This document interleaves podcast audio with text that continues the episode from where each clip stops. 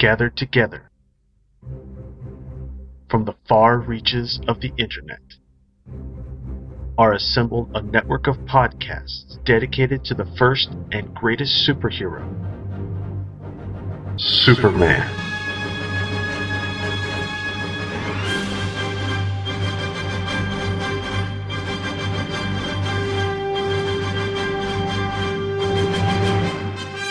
The Superman Podcast Network is dedicated to covering all aspects of the Superman legend, featuring The Thrilling Adventures of Superman, Golden Age Superman, the Superman Fan Podcast, Superman in the Bronze Age, From Crisis to Crisis, a Superman podcast. I've got a few things to say about Superman. The Superman Vidcast, the world's best podcast, and Radio K A L from Superman Homepage dot com, as well as the audio dramas Superman, Last Son of Krypton, and Supergirl, Last Daughter of Krypton, from Pendant Audio Productions. Join hosts Michael Bradley, John Wilson, Billy Hogan, Charlie Niemeyer, J. David Weeder, Jeffrey Taylor, Michael Bailey, Scott Gardner, Cayman Stoll, I'm Isaac, I'm Adam, Dave Eunice, and co-host Scotty V at Superman Podcast Network dot com.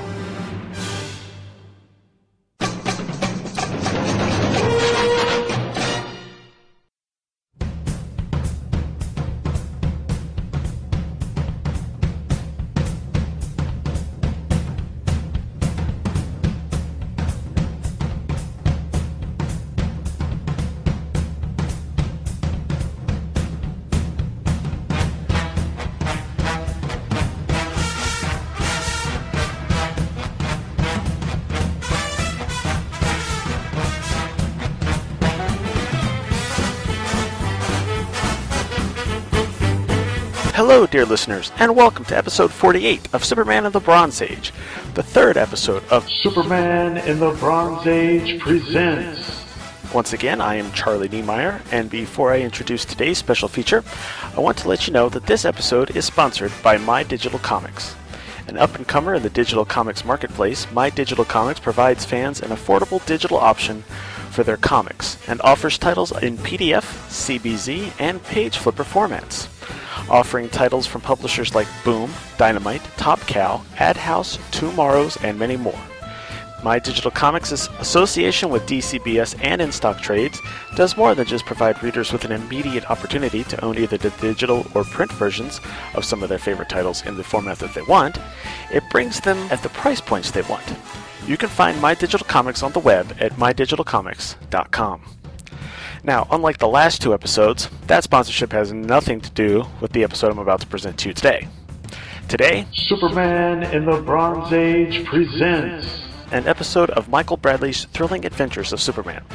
One of the few Superman podcasters who actually has less experience than I do, Michael started his show at the same time as John Wilson started Golden Age Superman, which was interesting because Michael is also covering Superman's adventures way back in the Golden Age. But his show is just a little different. Unlike John's show, Michael covers things in a more chronological order and splits them up to cover just one subject at a time. One episode will cover an issue of Action Comics. The next will cover a, a, an entire story in the Daily Strip. The next might cover the, an entire story from the Sunday Strip, et cetera, et cetera, all based on the release date. Not too long ago, Michael got to the Superman radio show and, for reasons unbeknownst to me, invited me to join him in covering them. Together, we covered the first fifty-seven episodes of the radio show before I had to bow out due to not having enough time to give these episodes the attention that they deserve. In today's episode, we cover the very first storyline of the Superman radio show. So after a promo for his show, here is episode thirty-nine of Thrilling Adventures of Superman.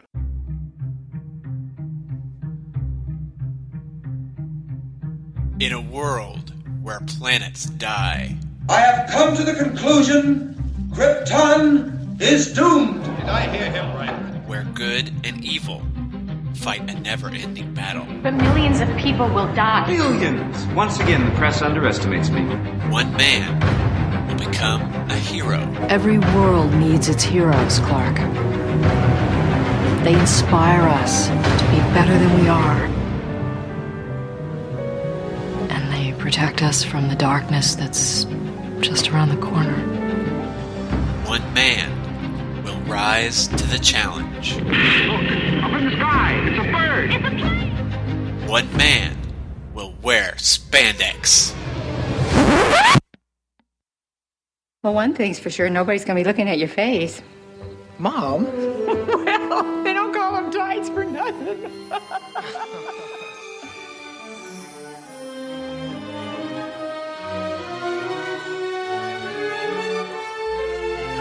Presenting The Thrilling Adventures of Superman, a podcast looking at the Man of Steel's history via his earliest adventures in comics, radio, and film.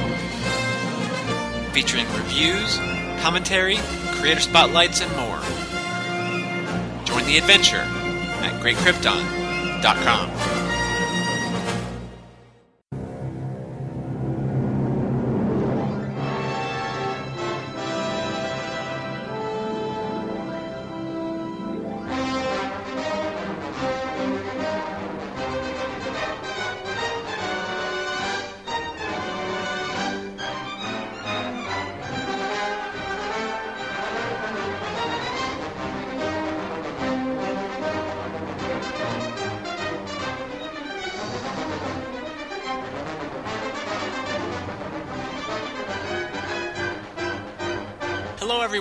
Welcome to The Thrilling Adventures of Superman, a podcast where Superman still stands for truth, justice, and the American way.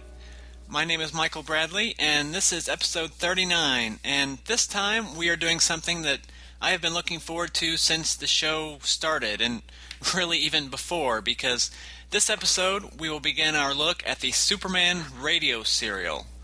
Plus, as I mentioned last episode, I will be making an announcement uh, this episode concerning a significant change in the show, but I'm going to keep you waiting on that for just a little bit longer, because before I go any further, I want to introduce my co-host for this episode. He is host of Superman in the Bronze Age and co-host of the forthcoming Podcast of Justice. So please welcome back to the show, Mister Charlie Niemeyer. Hi. That's what it says. Charlie says hi. Hi. You can say more than that. Oh, okay. Hi, everybody. Charlie Glad was on the here. show back in episode twenty-five, where we discussed Superman number two and a couple of issues of Action Comics, and now he's back to talk some Superman on the radio. Yes, and I'm excited about this because I love the Superman radio show, and I can't wait to talk about it. Good. Um, I, I really love the radio show, too. I've heard, uh, I think I've mentioned it before in previous episodes, but I've heard these first uh, twenty-five, twenty-seven episodes, whatever it is, just over and over and over, and I just love these earliest couple years of the radio serial. Um, oh. and, and I was thinking it could be interesting because these are the first Superman stories not written by Jerry Siegel. And as far as I know, Siegel and Schuster had no input on the radio show, and in fact, as we'll see down the road, it was probably more of a case of the radio show having an impact on the the comics and newspapers. But yeah, it had a lot of impact. So how much of the radio show have you heard? Um, in my experience, I've gotten through, I do have that first twenty-seven, that first Smithsonian box set mm-hmm. with the first the five C D set, which I guess was twenty, the first twenty-seven episodes. I listened to that a lot. Um, I've also got a set uh, that only I've only been able to find on cassette tape, but it was uh, Superman with Batman and Robin. Okay. Which basically leads up to the next box set, which was C Ds for Superman versus the Atom Man. Mm. Uh, so I've listened to those, and I even have a book with the scripts to the Atom Man storyline. But uh, Which was, uh, then, that script book was oddly labeled Volume One, even though it they never released any more volumes, and, and they started yes. with a storyline that comes in the middle of the serial, which is weird. Yeah, they, they for Volume One, and the sh- I don't think those came out till what? I mean, that was mid forties by that point, isn't it? Mm, forty-three, yes. forty-four, forty-five, somewhere in there. Somewhere in there. I don't know the exact year, but yeah, somewhere in there. I could, uh, I could find out, but we're not. Um, um, and then someone, a generous, kind soul, sent me a C D that contains just about all the available episodes. And I've got an That was the first time I finally got to hear the introduction of Jimmy Olsen. Oh. Spoiler alert. Sorry. Who's Jimmy Olsen? And, uh, I don't... He's... he's some, some guy. Copy, yeah. Copy boy, I guess. I don't know. He wears a bow tie, I heard, but so does Doctor Who, so who knows. And, um... yeah, and... actually, I got about as far as a couple of stories after that. And then I haven't heard too much more other than the tapes and C Ds I already have, so I'm excited to be getting into this also. Good. You didn't get to the introduction of Tumbleweed Jones, did you? I have not. Okay. No. I hope that's a good one, though. It sounds like it's exciting. He, he's he's an e- eclectic character that they introduce into the show. Uh, it's I don't again I don't remember what episode it is, but it's kind of a ways down the road, and he becomes a semi-recurring character throughout the series. Huh. Or not, not throughout one of the, the series, ones that, but for a little while anyway. Not one of those that really crossed over into the other, you know, into the other Superman no, media. No, no, not at all.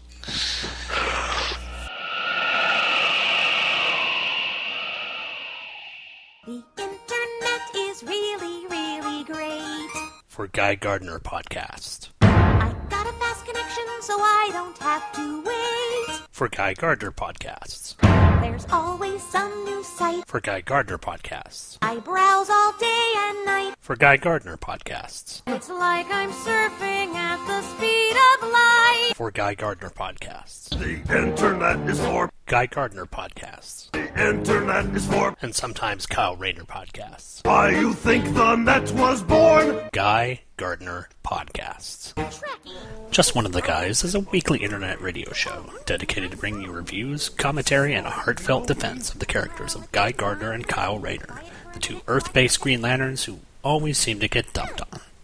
Over the next several years, I will be covering the Green Lantern books from cover date June nineteen ninety until cover date November two thousand four. I'll also be covering the Guy Gardner solo series, as well as any other media that catches my fancy. The show can be found on iTunes by searching for Just One of the Guys podcast, or by going to the website just one of the guys dot libsyn dot com. So be sure to tune in every Friday for a fun-filled look at the Green Lantern Corps, hosted by me, Sean Engel. It's just as enjoyable as the search for the subject that this song is actually about. Internet is for internet is for internet is for Just One of the Guys dot libsyn dot com. Yeah. Just One of the Guys does not officially certify that this podcast is more enjoyable than pornography. Lancers, I've called you here to this unprecedented gathering because we face an unprecedented danger. An enemy we don't yet fully understand.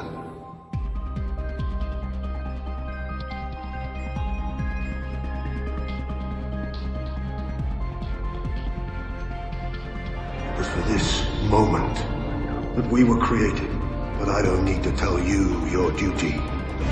I don't need to tell you who we are.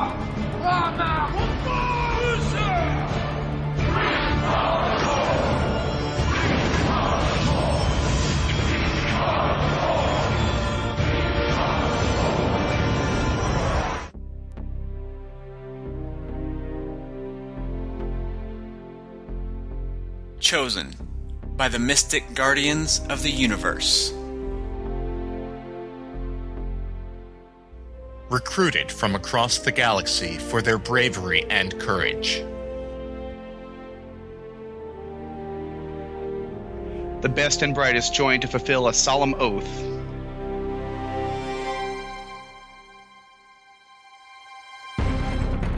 In brightest day. In blackest night. No evil shall escape my sight.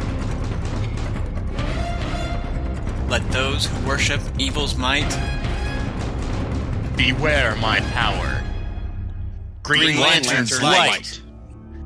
Light. Green Lantern's Light, a monthly podcast covering the adventures of Hal Jordan, John Stewart, Guy Gardner, and the entire Green Lantern Corps from nineteen eighty-four through today.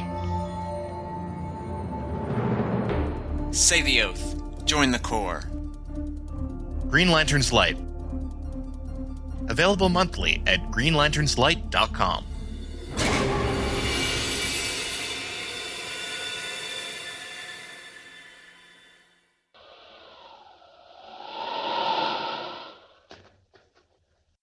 Okay, so I thought we would, before we get into the uh, first episodes, I thought I would give just a little bit of background on the uh, the radio show and how it came to be. By the later half of nineteen thirty-nine, Superman's popularity had grown immensely. He was appearing every month in Action Comics. He had a quarterly self-titled book all to himself, which was unheard of at the time. He had a daily newspaper strip running in papers across the country six days a week, and a color Sunday strip was right around the corner, if not already in the works. With Superman's popularity growing by leaps and bounds, and D C looking to capitalize on Superman's popularity outside of the comic books, Harry Donenfeld formed Superman Incorporated, which was a subsidiary company specifically created to handle the rights in the rights to Superman in non-comics media. Seventy years before, I'm sorry, seventy years before Grant Morrison made Batman Incorporated. Yeah, yeah. Again, Superman is the first. Okay, sorry. uh, but to that end, Donenfeld hired Maxwell Jaffe and put him in charge of things. Jaffe was a writer who, among other things, had contributed to Donenfeld's spicy and pulp magazine rags. Uh, Jaffe wrote under the anglicized pen name of Bob Maxwell or Robert Maxwell, which, just to make things less confusing, is how I'm going to refer to him on the show. For the foreseeable future of the show, there's little doubt that Robert Maxwell is a name that's going to come up frequently. Aside from the fact that Jerry Siegel and Joe Shuster created Superman, which I admit is a pretty big thing to overlook, but aside from that, I think a considerable case can be made that Maxwell, more than anyone else, is responsible for boosting Superman into the mainstream. Maxwell is an extremely important figure in the history of Superman and will be involved as a writer, director, or producer of several non-comics iterations of Superman for the next almost half decade, or decade and a half, I'm sorry. Uh, he was involved through the entire run of the radio serial, the Superman and the Mole Men theatrical film, and on into the first season of Adventures of Superman with George Reeves. Now, I wonder how much that, let's see, what did you say? Um, excuse me. Um, it's, it, that would make a lot of sense to me, because I was noticing, even listening to these early episodes, that there are a lot of similarities between the way Superman acts on here and the way George George Reeves portrayed him on the show. Mm-hmm. Uh, not so much with the toughness and beating, although first season of, Super, of Adventures of Superman was kind of like that, but just the way that he talked and stuff was, I was like, wow, this is almost like the Adventures of Superman before the show, which it actually kind of was, but yeah, I'm just blabbering. You can go. It's all right. So, wanting to go beyond, you know, toys, trinkets, and, and other stuff, Maxwell enlisted the aid of George B. Evans's publicity firm. Evans ran a rather popular publicity firm, and at this point, he was either already working with Glenn Miller or soon would begin working with him. Evans also, according to several sources, was largely responsible for crafting the early image of Frank Sinatra and turning him into a star. The firm also worked with Duke Ellington, Lena Horne, and other celebrities over the following couple of decades. Through Evans, Maxwell began working with press agent Alan Duke Duchovny, and together Maxwell and Duchovny wrote at least four audition or sample scripts for a radio serial. And sometime in late nineteen thirty-nine, probably during the fall of the year, these scripts were performed and recorded. I talked briefly about these recordings back in episode thirty-two, and we will go over them more, uh, more thoroughly in a future episode. Like I said there, the audition shows pick up a lot of elements of the actual serial, and I'd rather those not be spoiled ahead. But some there are some things there that don't get carried over, so we'll look at them sometime. Uh, since they were planning on using these recordings to pitch the show, they did them full out just like the regular show would be, with, you know, sound effects and a full cast of veteran radio and stage actors, including Clayton Hermance Junior, better known professionally as Bud Collyer, in the role of the title character. Alan Duchovny said later that he and Maxwell specifically sought out Collyer, feeling he was the only one that could pull off the dual roles of Superman and Clark Kent. Duchovny even speculated in later years that had it not worked out with Collyer, they might have had to gone with two separate actors for the role. And I can only imagine what that would have done to future incarnations of Superman. You know, when the serial and the T V show came around, would they have yeah. still gone with two separate actors? Or that would be kind of weird. Any, I would think that'd be a little confusing too well, to listen to. It's it's all you know. It's all voice, and we're going to see actors in the show doing several different characters. So you know, you could have two actors playing the same character, so to speak. And it yeah. may not be as confusing, but um, I'm just I'm glad they didn't do it, because I wonder if that how if they also would have affected like the on-screen stuff. Yeah, that's what I'm wondering about. I mean, I, I don't know so much that they'd actually change the actor, but maybe dub over when they're either Clark or Superman or something. That could have been. Although, you know, George Reeves didn't change his voice at all. No, no, he um, didn't. Christopher Reeve did. Christopher Reeve did. Um, Dean Cain really didn't. No, did but uh, what about um, Kirk Allen? Kirk, yeah. You know, it's been a while. I, I don't think he really did. Maybe a little bit, but it wasn't really noticeable, okay. like Bud Collyer or Christopher Reeves. Either way. Anyway, anyway, they talked Collyer into recording, but after reading the script, he said no. As the story has been told time and again, Collyer didn't want the part. And Maxwell more or less tricked him into recording the lines and then edited them into the final product. Collyer continued to try to get out of it, but Maxwell was very persistent, and while no one seems to know quite why, Collyer did eventually take the role. Closet Superman fan. One piece of misinformation that has been passed around through the years is that Collyer accepted the role only with the condition that he would remain anonymous. And it's true he wasn't credited on the show, however, none of the actors on the show were. And additionally, Collyer was named in promotional pieces and interviews for the show, and was even profiled in Time magazine around nineteen forty-two. So if they were trying to keep him anonymous, they were doing a pretty poor job of it. Oh, okay. Now see, that I had heard that story. I didn't know about the other, other stuff, although it, I guess it makes sense they do that for people on T V and movies nowadays, so... That would make sense that they would do that, but, right? Yeah, I thought I thought that was part of a uh, one of those deals where, like, I don't think Kirk Allen got any credit on the ser- on the movie serials either, did he? I don't Gosh, know. It's was been he, was he credited so in long. like the, the credits? He, I think he, I want to say they credit him as playing Clark Kent, but, but not Superman. Not That's Superman. What it was. That's right, because they were trying to maintain a an aura that Superman was real, and yeah. yeah. So, but well, it makes sense that he might have said that, but it also makes sense that it didn't work. Right. Yeah. But with the audition recordings in hand, Maxwell and Duchovny set out to sell the show. They tried both N B C networks, C B S, and Mutual.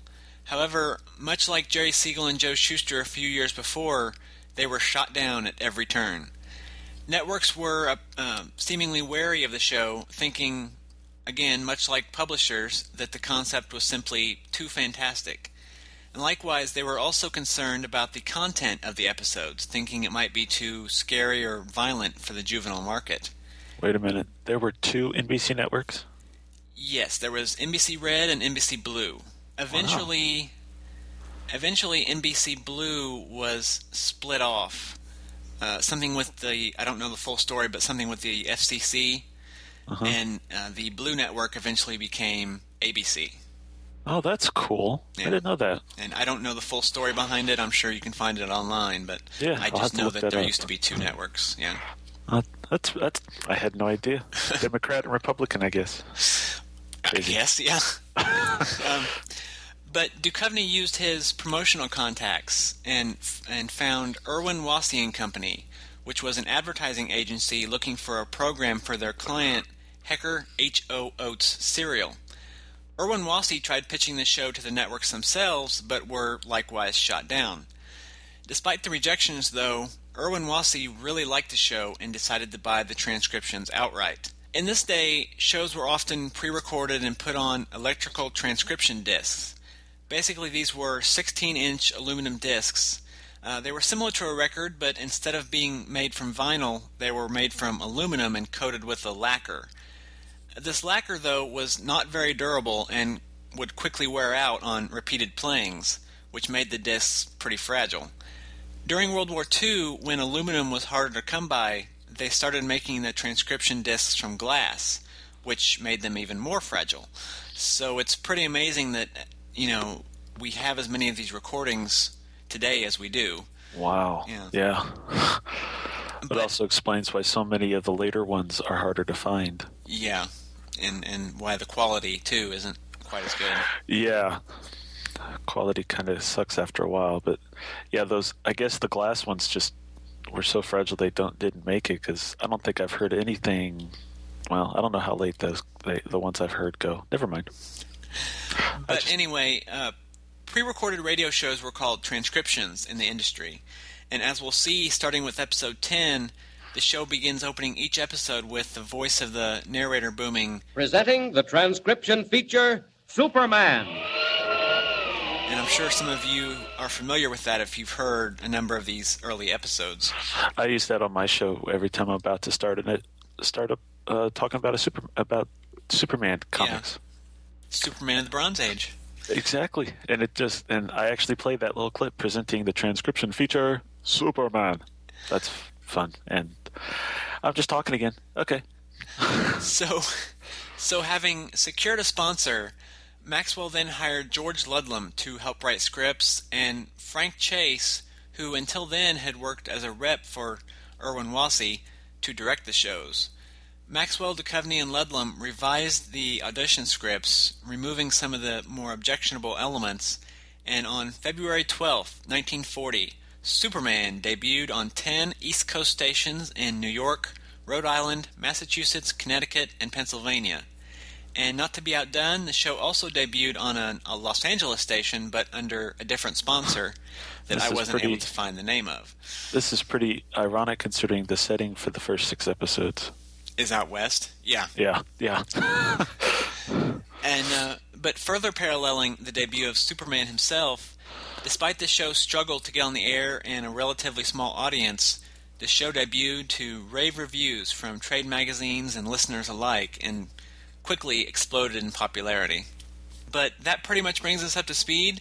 I hope to do spotlights on all of the principal players down the road, so we will get more information on them and their lives and what they brought to the table.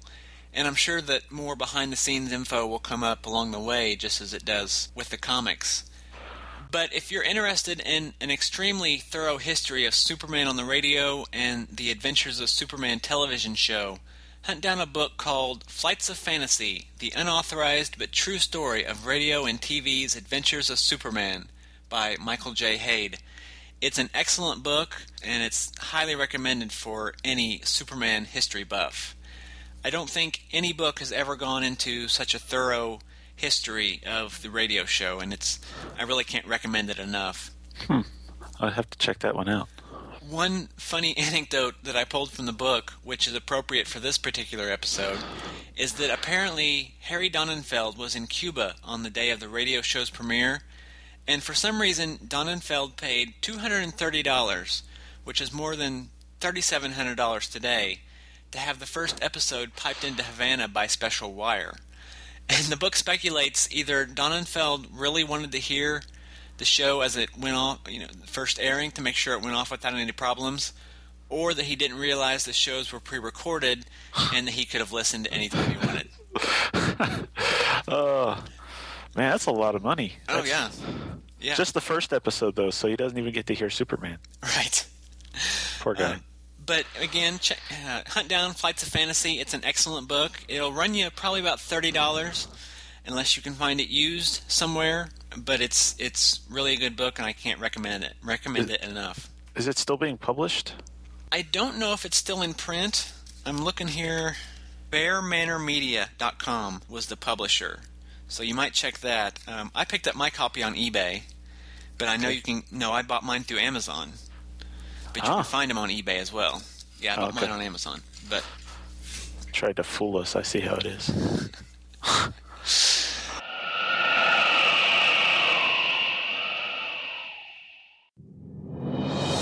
Up in the sky. It's a bird. It's a plane. No, it's Superman Homepage dot com, the number one Superman fan site in the world. Superman Homepage dot com, covering the world of Superman from the nineteen thirties to today. News, reviews, rumors, and reports. Superman Homepage dot com for all your Superman comics, T V shows, movies, cartoons, radio shows, and more. Everything you ever wanted to know about the Man of Steel and more. Superman Homepage dot com. Answering this question, what does great justice mean to you? Great justice means winning all the internets. Pirates beating ninja. Death to those who deserve it. The bad guys always get the fangirls. That's a great injustice. Free cosplay everywhere. Dot, dot, dot. The right people getting the right things. Free popsicles and licorice for life. Find the meaning for yourself at Henshin Justice Unlimited. Tokusatsu, anime, Power Rangers, video games, and all manner of things geek. All gathered in one place. w w w dot henshin justice dot com. And now, folks, it's time for Who Do You Trust? Hubba, hubba, hubba. Money, money, money. Who do you trust? Me? I'm giving away free money. And where is the Batman?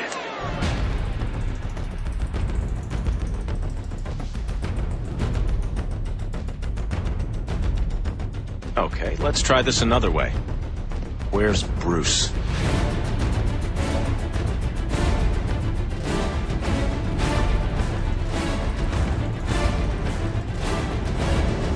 People need dramatic examples to shake them out of apathy, and I can't do that as Bruce Wayne.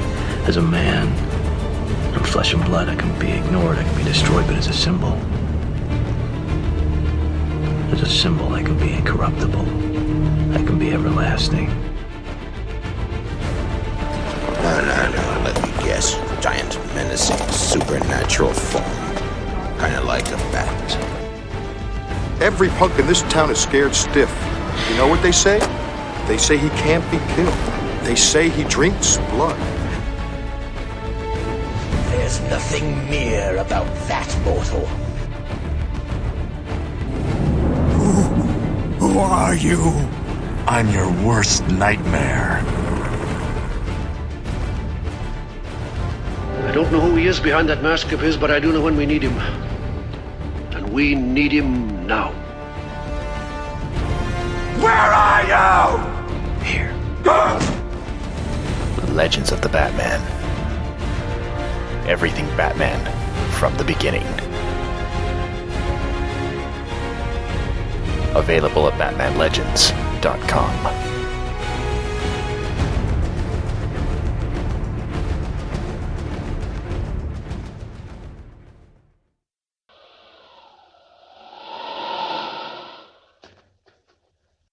The Superman radio show originally ran three days a week on Monday, Wednesday, and Friday. The first six episodes, which I'm calling the first storyline, ran from February twelfth to February twenty-third, nineteen forty. That puts it airing the same time as the release of Superman number four and Action Comics number twenty-three, which were the focus of the last two episodes, and running concurrently with the daily and Sunday newspaper stories that we will look at in upcoming episodes.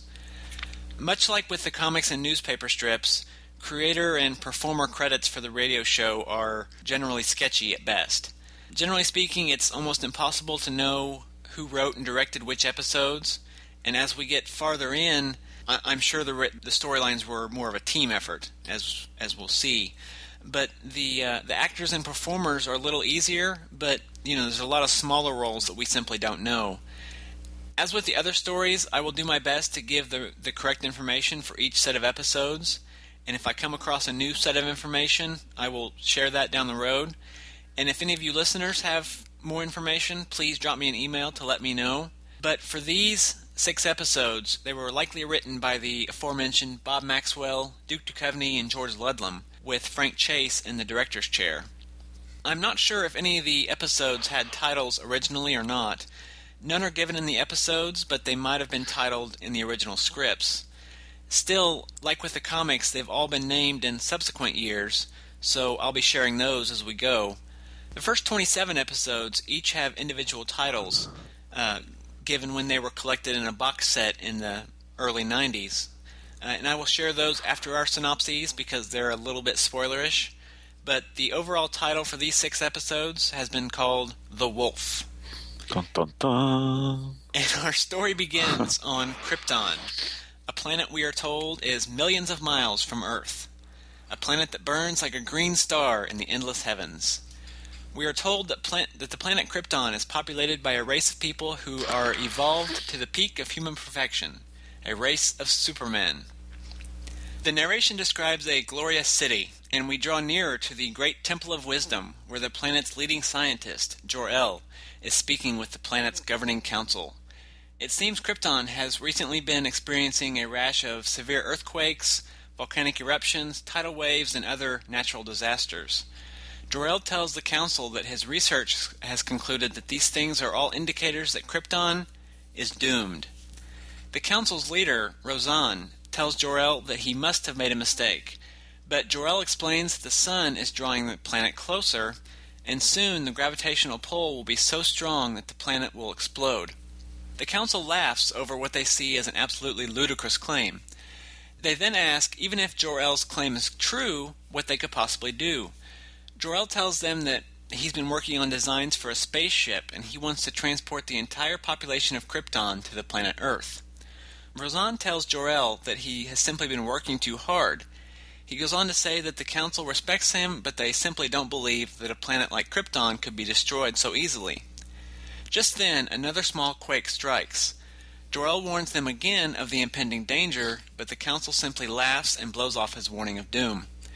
Fed up with their mocking, Jor-El washes his hands of the council, saying that he loves his wife and son, and not wanting to see them perish, plans on continuing, continuing his work alone. Rozan finally calls for a vote from the council on whether they should devote time and money for moving the entire population off-world, but the suggestion is shot down with a unanimous round of opposed votes. Returning home, Jor-El's wife, Lara, asks how things went with the council, but Jor-El deflects, saying he didn't say anything to them. He finishes his work on the model ship, telling Lara that if it works, he'll immediately begin work, work on a second ship, one large enough to carry them both, plus their son Kal-El. He then goes on to explain how the ship works, saying that it goes wherever it's pointed, and that this particular model is directed at the Earth. He tells her he tells her that the Earth is a smaller planet located on the other side of the sun from Krypton. Lara is taken aback by Jor-El's depiction of Earth people as being less advanced, weak, and helpless, and more limited than those of the, of the planet Krypton. She's appalled, saying that it sounds like an absolutely dreadful place, but Jor-El comforts her, saying that Earth is the only choice because it possesses an atmosphere similar to Krypton's. They have no choice but to go and live, or stay on Krypton and die. Jor-El's comforting soothes Lara, but she says it doesn't matter as long as they're together. Her main concern is for the boy. Jor-El plans to launch the ship in the morning and observe its voyage via a high-powered telescope. But just then, another explosion and rumblings rock the house. It's another quake. Not just another quake, Jor-El believes it's the final quake. He laments that the larger ship isn't ready, and says the model ship is only big enough for one. Lara says if only one can go, it must be the child. Jor-El wants Lara to go, but she insists, insists on sending the baby. If there's a chance, she wants it to be for him. The skies turn red, and the quake continues to rumble and growl. As the very house that surrounds them starts to crumble, Jor-El places the sleeping baby in the model ship and begins the launch sequence. After moments of tension and dread, the home goes dark, and smoke and flames fill the area as the tiny ship rockets away. The ship soars into the sky mere moments before the planet explodes, and Jor-El, Lara, and all her people perish. Wow. All right, so in episode two, uh, we are reminded from the opening narration that Jor-El and Lara placed their child in a rocket and sent it hurtling towards the Earth. We also learn that during the trip, the child matured to a man, and after the rocket landed in the desert, he emerged full-grown to explore Earth. The story begins with him hovering over a highway in Indiana and sees a trolley car pull up to the station. A professor and his son Jimmy are planning to go to the fair in town and board the trolley while the motorman uh, goes and gets some water. But suddenly, something happens to the brakes, and the trolley starts rolling ahead, picking up speed as it rolls downhill. They break a window, but by this point, they're moving too fast to safely jump from the car, which is unfortunate because a tree has fallen into the track. Suddenly, they spot a flying man coming towards them. He lands on the trolley, rips the roof off, grabs both passengers, and leaps away just as the trolley crashes into the tree. At first, the professor and Jimmy are scared of their hero, demanding that he put them down. But after they land, they quickly change their tune and are soon very thankful. Soon, they react to Superman in awe as he relates that he's from another world, and then acts like it was no big deal that he was able to save them as he did. To prove their gratefulness, Superman asks them not to tell anyone about him. But he also asks for their advice.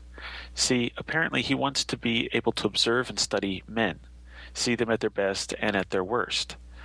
So they suggest that he be a reporter for a great metropolitan daily. So Superman realizes that he can't work in his costume and will need the clothes of men, but he also needs a name.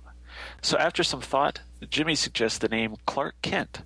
Superman thanks both of them, reminds them of their promise, and takes off. In the city room of the Daily Planet, an informant calls editor Perry White, confirming that there is something big going down at the Western Railroads and that he might want to keep an eye on someone called the Wolf. As he ends the call, Miss Smith reminds White of a young man who is still waiting to meet with him, but White can't deal with him right now, not with this big story. Unfortunately, he doesn't have anyone available to cover it, so he decides, he goes ahead and lets Miss Smith send in the young man. It's Clark Kent, and he's there to ask for a job as a reporter. Unfortunately, he doesn't have any experience, and White has no room for a greenhorn. But Clark offers to bring White the scoop on the Western Railroads and the Wolf, which shocks White since no news of the scandal has been printed yet, and he only just now learned about the Wolf. So since he seems to know so much, he tells Kent that there have been several accidents on the Western Railroads, and while that has been in the papers, what hasn't been reported is the warnings that came before each one of them. At that point, White gets a call from the Wolf, warning that the Silver Clipper will not complete its journey from Denver to Salt Lake City. Clark, who heard the whole thing with a super hearing, suggests that White call the authorities and offer to bring back the story of the Silver Clipper. White decides to take a chance on Clark by hiring him on a temporary basis to see what he can do. Since it's a two thousand mile trip, he tells Miss Smith to get to get him plane tickets and a two hundred dollars advance. Unfortunately, the fog and sleet have grounded the flights, so she shows him around the newsroom and leaves him in a room while she goes to the cashier's office to get the advance. Alone, Clark decides he can get there faster himself, opens a window, and flies out. At this point, Miss Smith returns, sees the open window and no Clark, and thinks he's jumped. But he's actually changed to Superman and is on his way two thousand miles west across the country. And Miss Smith is freaking out. Yes. Oh, my God. I thought she was – I seriously thought was waiting for them to say, and she faints. Yeah. Uh, but as our next episode begins, Superman flies through the air on his way to Denver. Let me repeat that. Superman okay. flies through the air on his way to Denver, following the rail line and mulling over the events of last episode. Meanwhile, in the Colorado foothills, two men wait in a rundown shack. Keno Carter, all-around bad dude, and his boss, the nefarious Wolf. Keno wonders why they're there, saying the Silver Clipper isn't due until the next day, and the Wolf tells him that's true, but that the Western Limited is due in just ten minutes.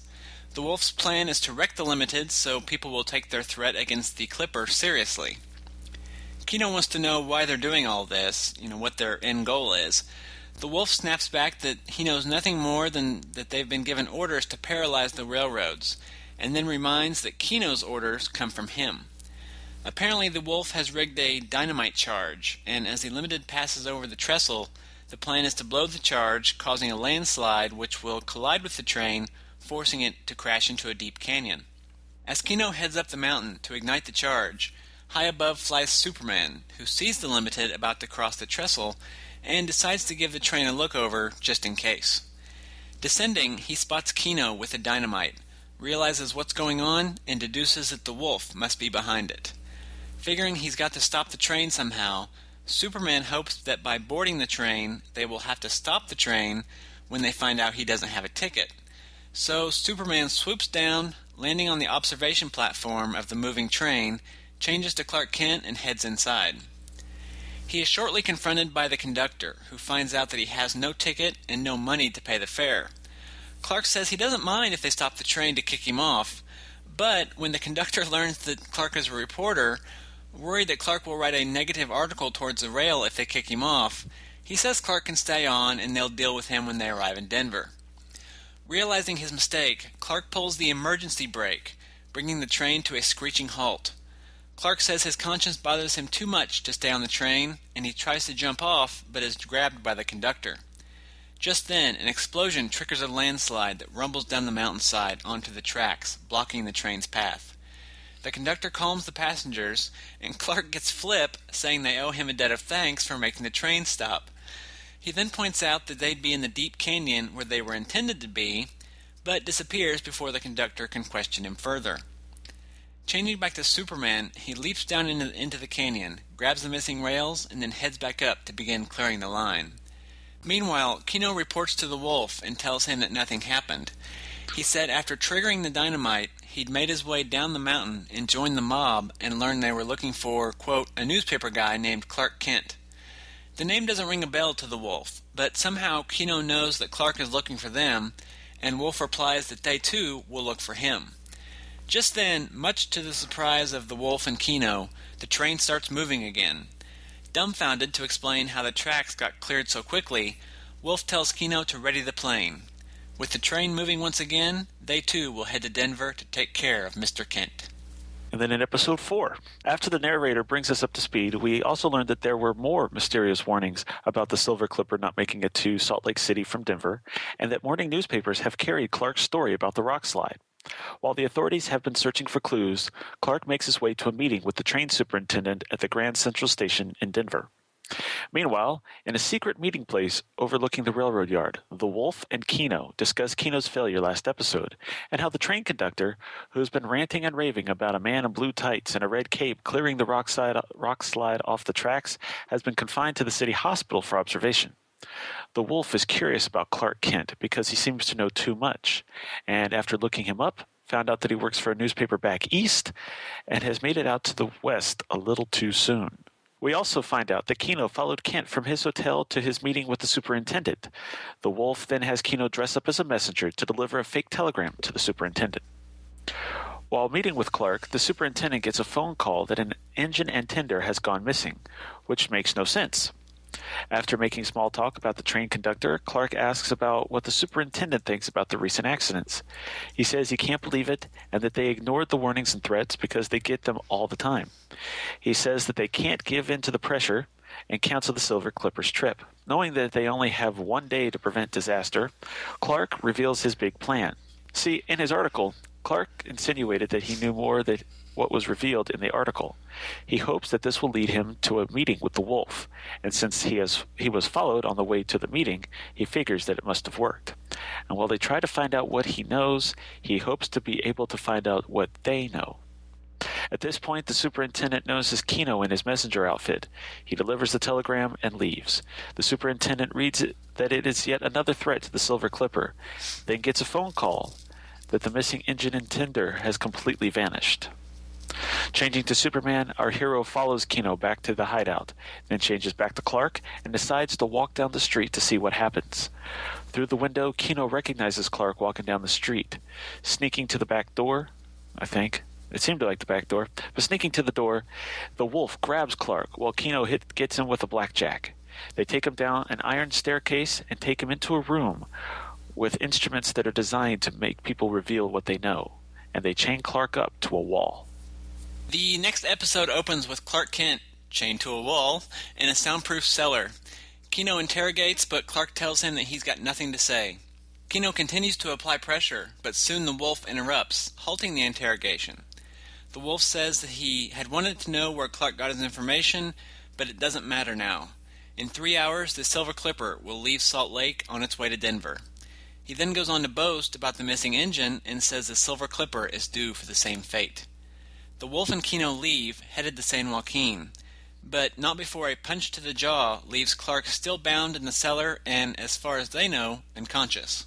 Kino is worried that Clark might escape, but the Wolf is unconcerned, saying the room is surrounded by three inches of solid steel, five inches of concrete, and then more steel, and that there is no way he can escape.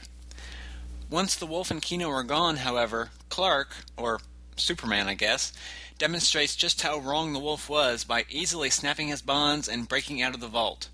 He then heads to the roof, breaks through the skylight, and leaps off into the night, following after the thugs. Meanwhile, the Wolf and Kino approach the crossing of the San Joaquin River. The river runs through Schooner Canyon, and the Wolf explains how there used to be a mining camp located in the valley, with railroad tracks leading down into it. But many years ago, a dam was built, and the valley was filled with water to create a reservoir, but that the tracks are still there. The Wolf thinks he hears something overhead, but both men shrug it off as nothing. And the Wolf continues on, saying that the missing engine is now in the lake. His men had switched the lines the night before and greased them so that the train couldn't stop. His plan is that the Silver Clipper will meet the same fate. Kino is at first, is at first hesitant, saying that it's murder. Then he spots something in the distance, which the Wolf dismisses as one of his men. Kino is still reluctant about the plan, afraid they'll get caught. But the Wolf says that the only two people who know are two men who were on the train the night before. They had jumped off the train before it went in the water and are now prisoners of the Wolf. The plan is to leave their bodies by the tracks, leaving them to puzzle over the mystery of the dead trainman and the missing train. Again, Kino spots a figure in the distance, this time getting a clearer view. He recognizes that it's Superman and thinks he's going crazy like the conductor. But the Wolf is having none of it and forces the still reluctant Kino down into the tunnel, saying that he's weak and he needs to teach him a lesson. High overhead, Superman sets out to find the trainmen, locating them with his X-ray vision and ability to see in the dark. Finding the men shackled, he easily frees them. He reassures them and picks them up, flying them to safety. While back in the tunnel, the Wolf shows Kino the fate that awaits the train. Schooner Canyon Lake, a lake that is a thousand feet across and a thousand feet deep. And still elsewhere, the Silver Clipper roars up the Rockies. The Wolf checks the time, noting the train is only twenty minutes away from Denver. Okay, and and as the Silver Clipper makes its way through the Rockies to San Joaquin Pass and the dangers at Schooner Canyon Lake, Superman is flying around looking for the nearest mountain town. Finding it, he lands, changes to Clark, and heads to the office of the chief of police. When the when the police chief asks for proof of Clark's claims, Clark tells him to check out the Circle Y Ranch to meet with the injured trainman. Now believing Clark, Clark tells him to take a fast car to the su- su- to the su- su- su- studios. Um, somehow I got to an eighties song. Sorry. Now believing Clark, yeah. Now believing him, Clark tells the police chief to take a fast car to the Schooner Canyon Junction at the San Joaquin Pass. Clark then calls Perry White, requesting that they stop the presses because the big Silver Clipper story is about to break. Also, White takes the time to ask Clark what he knows about these rumors of a Superman, but Clark says that he's in a position to know that there's nothing to those rumors. So while White stops the presses, Clark changes to Superman and flies the forty miles to the junction to fix the train switch. In the cave, Kino and the Wolf can hear the train coming. It's coming round the bend. No, I'm just kidding. Uh, then, with less than a minute to go, Superman lands to see that the seals have been broken and the tr- switch has been thrown. So Superman manually picks up the tracks and corrects their position just in time to see the Wolf and Kino. Kino, who never misses a shot, shoots at the Man of Steel three times. And while we know that the bullets just bounced off, the villains think that Kino missed. They're about to try rushing Superman, but with the train coming, they head to their car instead. At this point, the Silver Clipper makes it through the junction as scheduled to continue its trip to Salt Lake City. So Superman takes off after the Wolf and Kino in their car. He quickly overtakes the car and stops them, removing the men and holding them uh, and holding onto them with one hand. Superman smashes the car with the other to make it look like they had an accident. As the police draw near, Superman warns them that if they try wrecking another train, they will get the same punishment as the car. After taking off, the police arrive and are soon met by Clark, while the bad guys deliriously confess to the whole thing, hoping to be put in jail to be kept safe from Superman. Clark also mentions that the police should drag the bottom of Schooner, Can- Schooner Canyon Lake to find the missing engine and tender, and reminds them about the trainmen at the Circle Y Ranch. He then heads off to phone the story. Some indeterminate amount of time later, Clark reports in to Perry White's office at the Daily Planet. Thanks to his coverage of the Silver Clipper story, White decides to hire Clark and gives him a new assignment. But first, he again asks Clark about Superman, which Clark kind of laughs off. Perry's about to explain Clark's new assignment when he gets a phone call. On the phone, a man claiming to be the Wolf's boss threatens revenge for ruining his plans. Calling himself the Yellow Mask, he says that in twenty-four hours, the Daily Planet will be nothing but rubble. To be continued. Dun, dun, dun. And tune in next time for a new adventure of Superman. I, I guess I should have pointed out that since there are six episodes in this storyline, Charlie and I are going to uh, tag team in the synopsis and alternate episodes, but you know that now, so I'm not going to mention it. I would imagine they probably figured that out, yeah. so yeah. um, our cast for this storyline, we had Bud Collyer as Superman and Clark Kent in episodes two through six, as well as a council member in episode one. We, did you hear Bud Collier's voice? In I episode didn't, one, I didn't notice it. It's real hard to hear. I've only heard it with like uh, if I've had earbuds in, and I think I can pick it out then. But otherwise, it's hard to hear. But he is in that episode somewhere, shouting in the background. Okay. But uh, yeah, I only hear Jor-El and Roseanne in that part, so it's hard mm, to. Yeah. Everyone else is just. But we also had Ned Weaver as Jor-El in episode one, and the Wolf in episodes two through six. Agnes Moorehead portrayed Laura in episode one and Miss Smith in episode two. And they have the same freaking scream thing. Hell. Oh, no. Don't do it, Jor-El. Yeah. Jay Jostin was Roseanne in episode one and the Professor in episode two. Mickey Junior O'Day was Jimmy in episode two. Arthur Vinton was the henchman Keno Carter in episodes three through six. And Julian Noah was Perry White in episodes two, four, five, and six, the train conductor in episode three, the railroad superintendent in episode four, and the sheriff in episode six. And you can kind of tell. Oh, yeah, yeah. And, you know, I didn't recognize Jay Jostin as Roseanne or Roseanne or whatever, because when I say Roseanne, I think of the lady. uh, but um, when he's the professor, he sounds like... Um, I think he's. I think he plays the professor in uh, the Underground World episode uh, of the cart animated serials. I want to say he comes in for that too, where they go to that underground world where they're all like they get lost in the caves, and Lois and the professor are taken. And does he? I. It sounds like him hmm. to me. I'll have to look into that. I, I didn't. Uh, I have no I idea. Know. It just that that voice just sounds familiar, and I don't think it's from other episodes of this. But I I want to say that I've that he was. He's the professor on that, and you do know which one I'm talking about, right? Yeah, yeah, yeah, yeah. I'll have, I'll have to look into that. Maybe we can talk about it, or maybe I can talk about it in the next episode. But uh, I don't know for sure. I have no. I, I don't even know if you can find credits for those things, but it just sounded the same.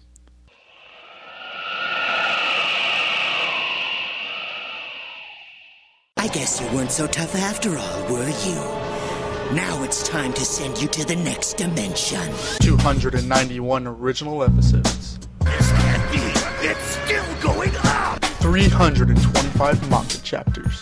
You act innocent, but you're deadly. Time to die! Dozens of characters, hundreds of enemies, and a whole lot of violence. That kind of violence is pointless. You see, Super Saiyans tend to be a bit violent. Oh, crap! Join hosts Donovan and Jesse as they cover the arrival of the Saiyans, the journey to Namek, the battle with Frieza, the mystery of the androids, and the terror of Majin Buu. I lied when I said you could go, at least partially lied, for I will let you go to another dimension! The Next Dimension, a Dragon Ball Z podcast.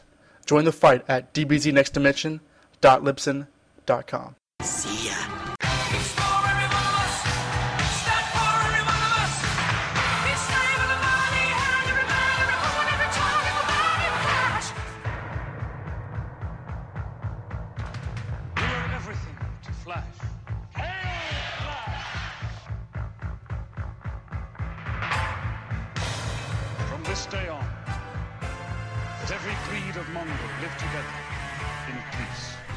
Wait, he said Mongo, didn't he? That's wrong character, wrong universe, and wrong galaxy. Hold on just one sec. Ah, here we go.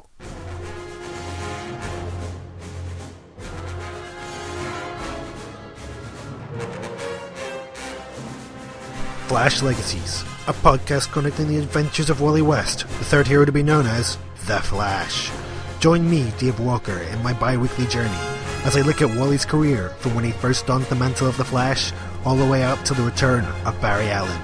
Find me at flash legacies dot libsyn dot com.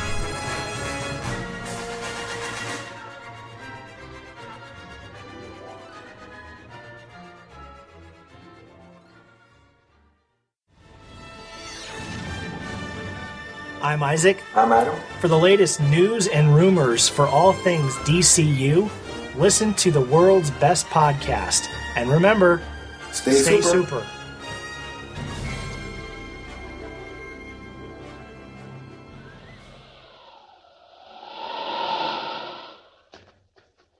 The first episode is titled The Baby from Krypton, and it starts out with our first real use of, up in the sky, look, it's a bird, it's a plane, it's Superman. This had previously been used in the pilot recordings, which I talked about in episode thirty-two, but uh, this is the first place where it was heard by the, you know, the larger population. Or general public, as it were. General public, that's the word I was looking for, yeah. And in the opening narration, Superman is called a strange visitor from a distant planet, which is the first time that description has been used in reference to Superman. The phrase was first used in a Superman story in the second storyline from the dailies, but that was actually uh, it was one of the inner titles for the for the strip, but that was actually in reference to the story's bad guy. The episode describes Kryptonians as a race of Supermen, Supermen, which holds to the description given in the comics and the newspapers to this point. And later on in the first episode, Jor-El also hints at the gravity explanation too, uh, saying that it's a uh, smaller planet. So they're, despite the changes in the origin, they are sticking to the, you know, the Krypton stuff. That's cool. And we, we get a very brief description of Krypton. Um, it says it burns like a green star in the endless heavens. And the green comment is important to me because to this point in the scant descriptions we've gotten of it, Krypton has always just been a, you know, a generic gray or brown rock-like planet. And as we know, green is symbolic of the color of kryptonite eventually. I'm not really sure how much to read into that. Uh, when they finally introduced kryptonite and it's colored green, I don't know if they were hearkening back to this. I mean, that's a ways off, and given what continuity was in this era, it seems kind of unlikely, but green seems a rather random choice if they weren't, you know? Mm-hmm. It's also, um, that whole intro part, they also use it on the Superman movie, or the cartoon serials. The first Fleischer cartoon. Yeah. Yes, yes. Yeah, it's uh, pretty much... It's pretty much exactly yeah. word for word. Race of Superman, Krypton burns like a green star in the endless heavens, and the whole shebang, except, of course, the, their version that goes all the way through him being found by a couple, taken to an orphanage. Right, because they don't do the origin so right. much in the Fleischer, yeah. Yeah, because they just skip to the current. Right. Well, so do these guys, but you know what I mean. But I'm um, continuing on with how they talk about Krypton in the, in the first episode. Later on, Jor-El says that Krypton is larger than Earth but has a similar atmosphere, which are both in keeping with what the comics and newspaper uh, has established.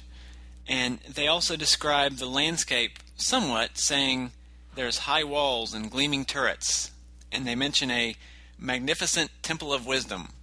Again, we haven't seen much of the landscape of Krypton to this point, either in the comics or the newspaper. Uh, just a little bit, mostly in background detail, in the first storyline from the detail or from the, from the dailies.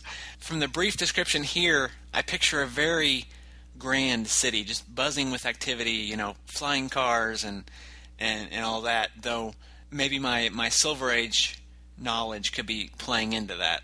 Yeah, I I was picturing some of the same thing. I figured the high walls was just to go with the fact that, you know, they can leap an eighth of a mile or whatever. Mm-hmm. So.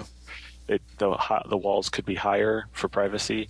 But I kind of have this um, I don't know how to how to say it. It's a it it's more of a Art Deco alien yeah. kind of um, Tatooine kind of look. Not really so much like it's kind of like those structures they had. Like it, I'm guessing you've seen Star Wars. Oh yeah. Uh, yes. Uh, well, it's not even so much. It's more like a. Uh, Coruscant, maybe? Coruscant, mm-hmm. Yeah, not so much with the green and stuff, but, you know, those kinds of buildings. Right. And I hadn't actually pictured the flying cars since I didn't say it, say it but I could see the, the large spires and curved roofs and very much... Actually, it's also quite a bit like um, the way you, uh, Metropolis looked on the Superman animated series. Yeah. Kind of that future deco look. But amped up. It's, yeah, yeah amped up yeah. a little bit, yeah. Mm-hmm. Higher walls and... the turrets gleaming and more of a three D C G I effect to it than just painted on a thing. Yeah, right. I kind of wish, and this is veering off topic a little bit, but I really wish we would have gotten more of Siegel's view of Krypton. Yeah. But they just didn't do that back in the Golden Age. I mean, I, he dealt with it some, I guess, when he came back during the Silver Age. But at that point, I, I don't know how much of it was... How much yeah, of think, it was his view, you know what I I'm think, saying? Yeah, I think that by that point it was uh, Weisinger saying, this yeah. is how it looks. Right. Work with this, yeah. that kind of thing. But anyway, the the first episode here has the first appearance of Jor-El in the radio serial. And it's also got the first appearance of Rozan, the leader of Krypton's governing council. council. And that's notable because he is the first Kryptonian to be named in any media other than Jor-El and Kal-El and then Laura or Lara, depending on what media you're looking at. And this character will also feature in future tellings of the origin, not just in the radio show, but in the nineteen forty-eight serial and in the first episode of Adventures of Superman.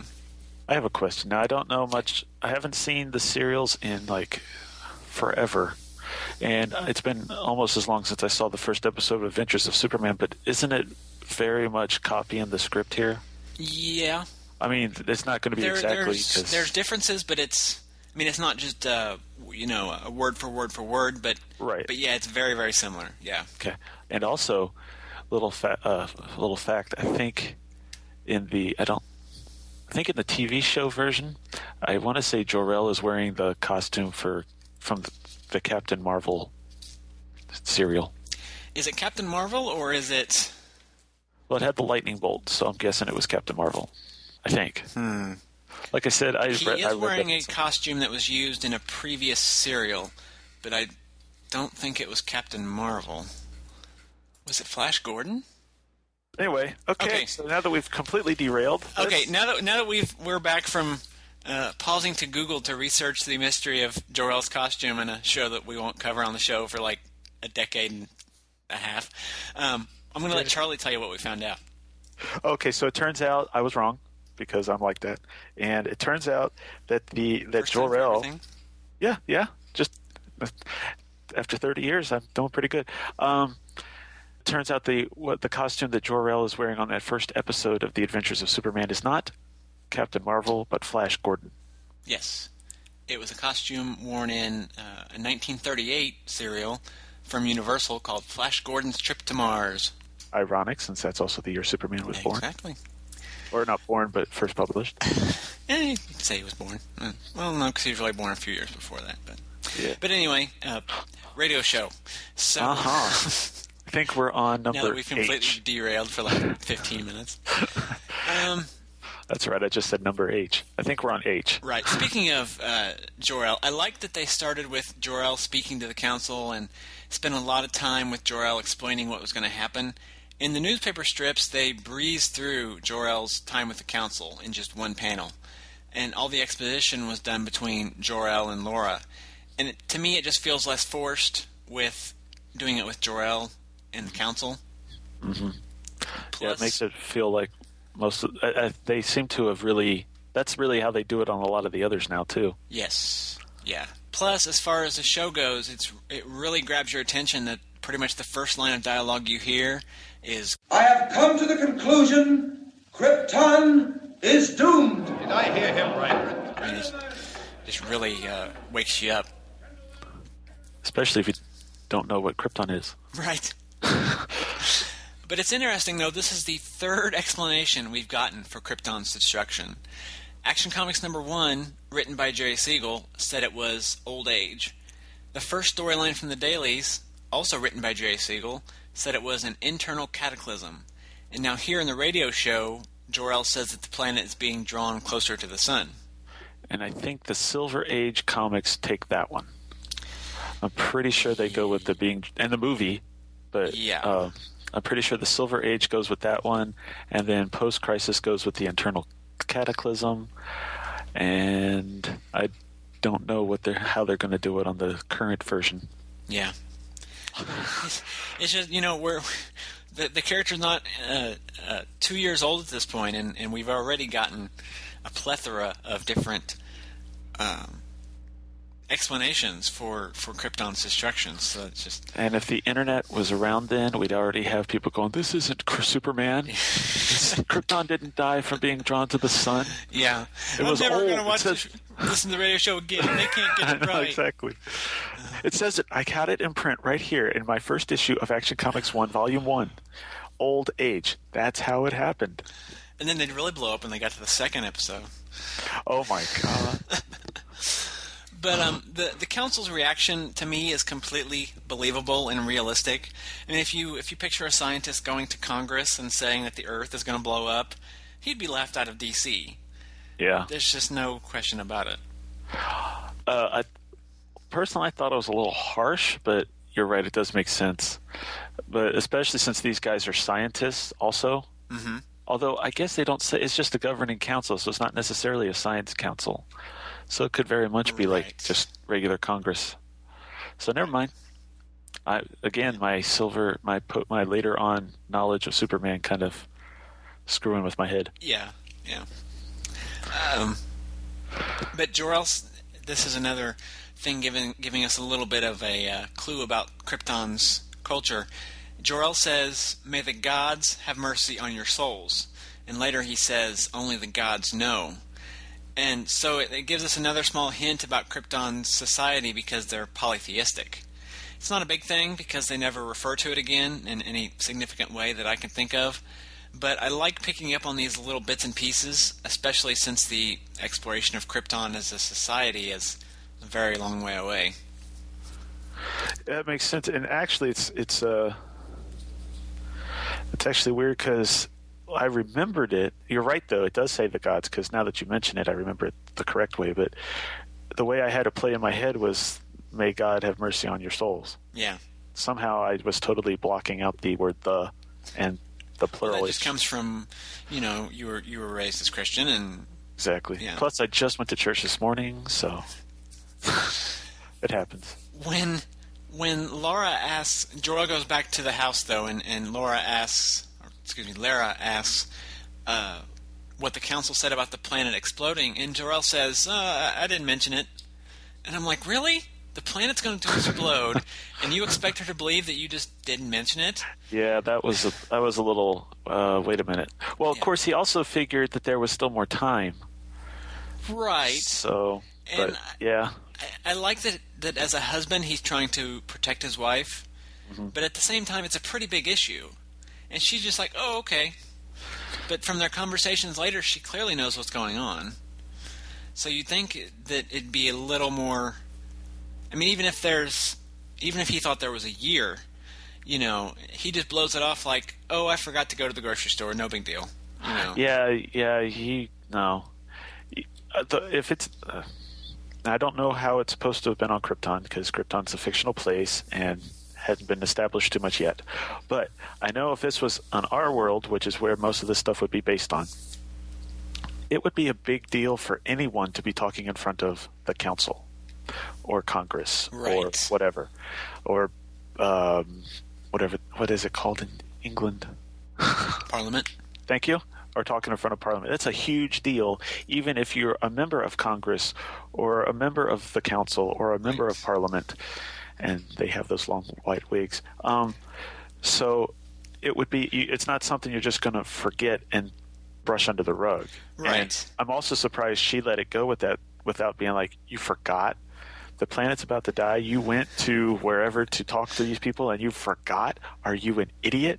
But of course, women don't talk like that to their husbands back in these days. But even if you're – well, at least not on radio. Even if – you're and you're right. It would be a big deal. It calls him the, the planet's leading scientist. Mm-hmm. So he may not be you – know, I'm trying to think someone on in, in the United States or or on Earth that would compare to that, and I, I'm not thinking of any well-known names. Not, li- not living currently, but Albert Einstein. There you go. You know, if Albert Einstein was to address Congress – that would still be a big deal in nineteen forty, whatever. Oh, yeah. Well, to him. Einstein wasn't part of the – but anyway. But, yeah, yeah, you'd think his wife would say something, but anyway. I mean, it's – even if it even if it isn't getting news coverage and stuff, it's just the fact that you're talking about the leading – you know, the leading body of government. Right. It's not something you just – oh, and by the way, I – You know, it's not like I didn't mention it. I, I I didn't mention it. I was, why would I bore them with that? I just went there and said, "Hey," so. And while we're say, talking, and they well, say hi to you too. So, while we're talking about uh, Lara, I, I skipped a note. This is the first appearance of Superman's birth mother in the radio serial. Here she's called Lara, where in the daily strip she was called Laura. So again, we have a, another small tweak. No Kryptonian names have been given in the comics to this point, so huh. just we have Lara and Laura, which and there again, was... Lara is what gets carried forward predominantly. Yeah, I was going to say, I think it's Lara in the uh, spoiler alert in that Adventures of Superman novel, the George Lothar one. Yeah, yeah, I think it's Lara there too. So yeah, that's the one that sticks. So. So again, we have something from the radio show that hangs around. Right. But speaking of things that don't hang around, in, in this continuity, Krypton is located on the other side of the sun from Earth, meaning our solar system has ten planets. Wow. And I did or a little these bit days of nine. Excuse me? Or these days nine. Yeah, you heard about Pluto, right? Yeah, yeah, it's that's messed up. Yeah. And Krypton's gone, so I guess we are down to seven, eight, eight yeah, now. Yeah. But I did a little bit of research, and Pluto was discovered in nineteen thirty. So it's possible, or plausible, I guess, that back in nineteen forty they thought there could still be more planets out there in the solar system, and there very, you know, very may well be beyond Pluto. I guess we don't really even know for sure now. But yeah. Plus, if, they didn't have the space travel stuff, so they couldn't just send a satellite out to look. Right. But if if you think about the solar system, if any of the planets, if any of the known planets were to shift in their orbit to allow for another planet, it would have catastrophic effects on the other eight. But this so-called minor detail was just glossed over in these episodes because they were, you know, after all, written for kids. Um, and, yeah, and that's you... not and that's not something I'm complaining about. I'm just kind of pointing it out and laughing at it. Um, yeah, can you imagine what in real life would happen if one of the planets from the solar system was drawn to the sun and exploded? Well, yeah. Because yeah. I would think that and would have... you got to figure if... if Earth is being drawn closer to the sun, you got to figure Mercury and Venus are also being drawn because they're even closer than we are. Exactly. And who knows what's happening to the the outer planets. And even if the others aren't, I mean, one, we could get we could hit Venus or Mercury before we even get to the sun. Right. And even if it was Mercury that was drawn closer and exploded, that's going to – I mean, I would think debris from an explosion like that would still affect Venus and Earth, mm-hmm. maybe even as far as Mars. So, yeah, I would – yeah, I would think this it, – it's it's a cool thought, but I don't – it's very not plausible. Right.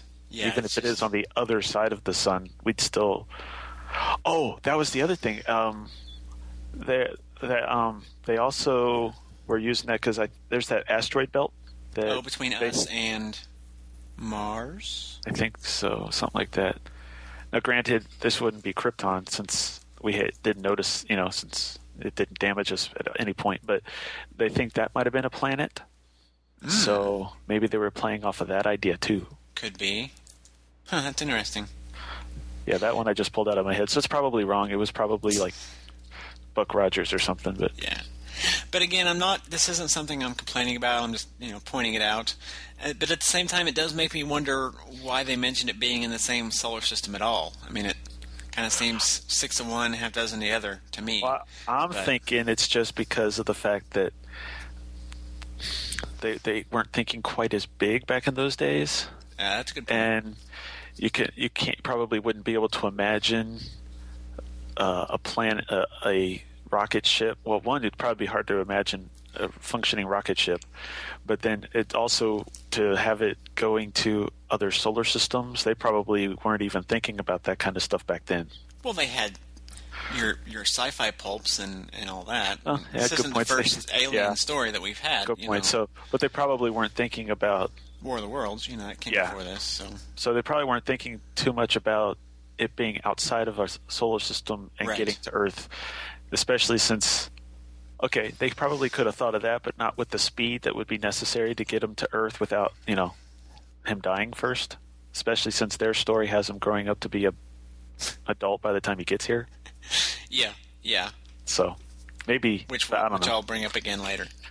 Yeah, me too. Funny about it, but yeah, that's going to be interesting. The dialogue between Jor-El and, and Lara explaining how the ship works and about Earth feels a little bit forced to me, but. They had to get this exposition out somehow, and given the time and era these were made, I'm not really holding that against them, and I'm not really – it's not me complaining about it. It just feels a little bit forced. And my favorite part is that the dialogue where Lara find, or Lara finds out that what Earth is like, and she considers it like a dreadful place – millions uh-huh. of years behind them and everything, uh, also gets replayed both in the Superman movie and in John Byrne's yes. Man of Steel stuff. So that that's another thing that gets that stays for a little while, mm-hmm. comes back anyway. Because in pre-Crisis, they it was just Lara pretty much did whatever Jor-El says, and they're going to go to Earth. She's like, okay. Well, that was more of the times right. than, than right. a fault of the writers. I mean, it's right, yeah.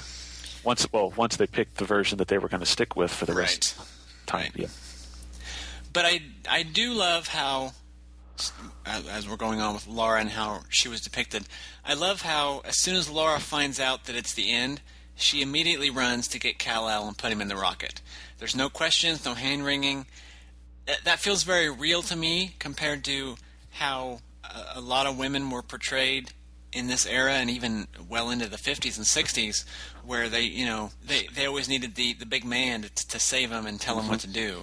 She didn't put her hands to, the, to her face and just scream like right. Macaulay Culkin. Right. I mean, she finds out at the end, she just, I mean, she even has to convince Jor-El to send the baby because he wants her to go. Right. So, and that, and that made sense to me too. Yeah. Uh, see, for me, I would... Granted, I've never been in a situation like that, and I probably never will because I'm not that smart. But I would think that he would try to figure – well, and, and they do kind of fix it because they mention it in some other versions, but uh, they would try to – he would try to want to send both of them because – Well, it was a model rocket though. The rocket was only big enough for the one.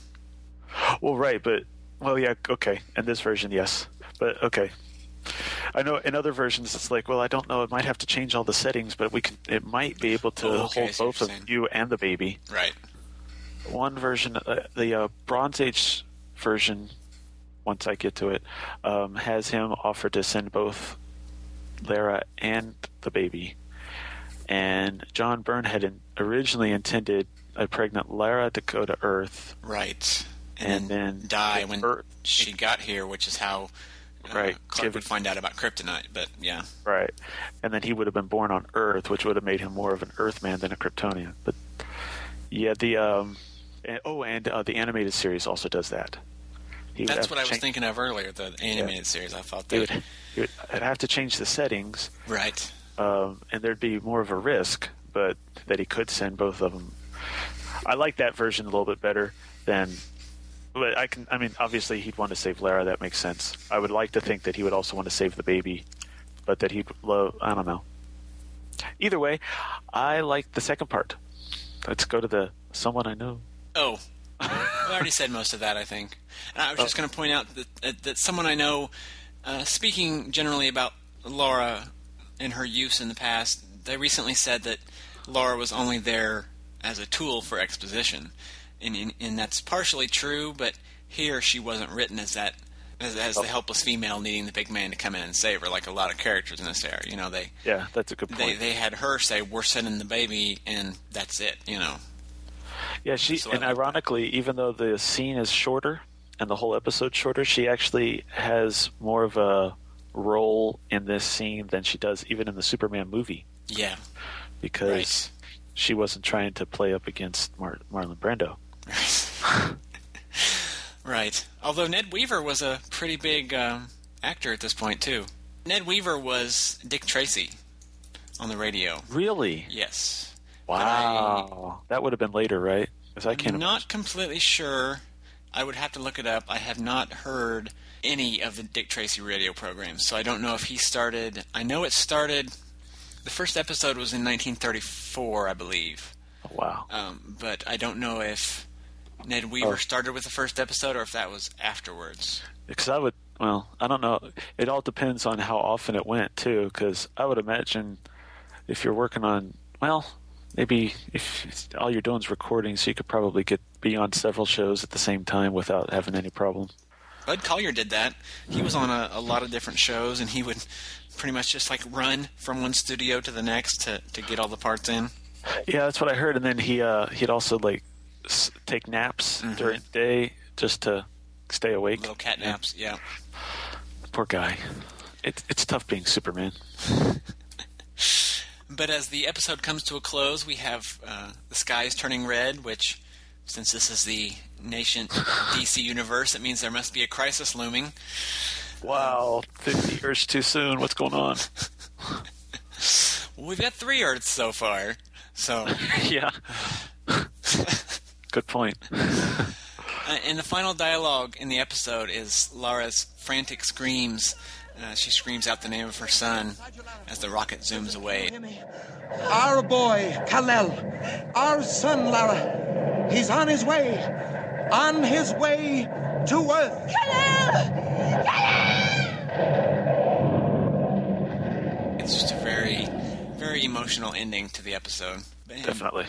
We've talked for a long time about this first episode, but I, I just think it's such a fantastic opening to the serial.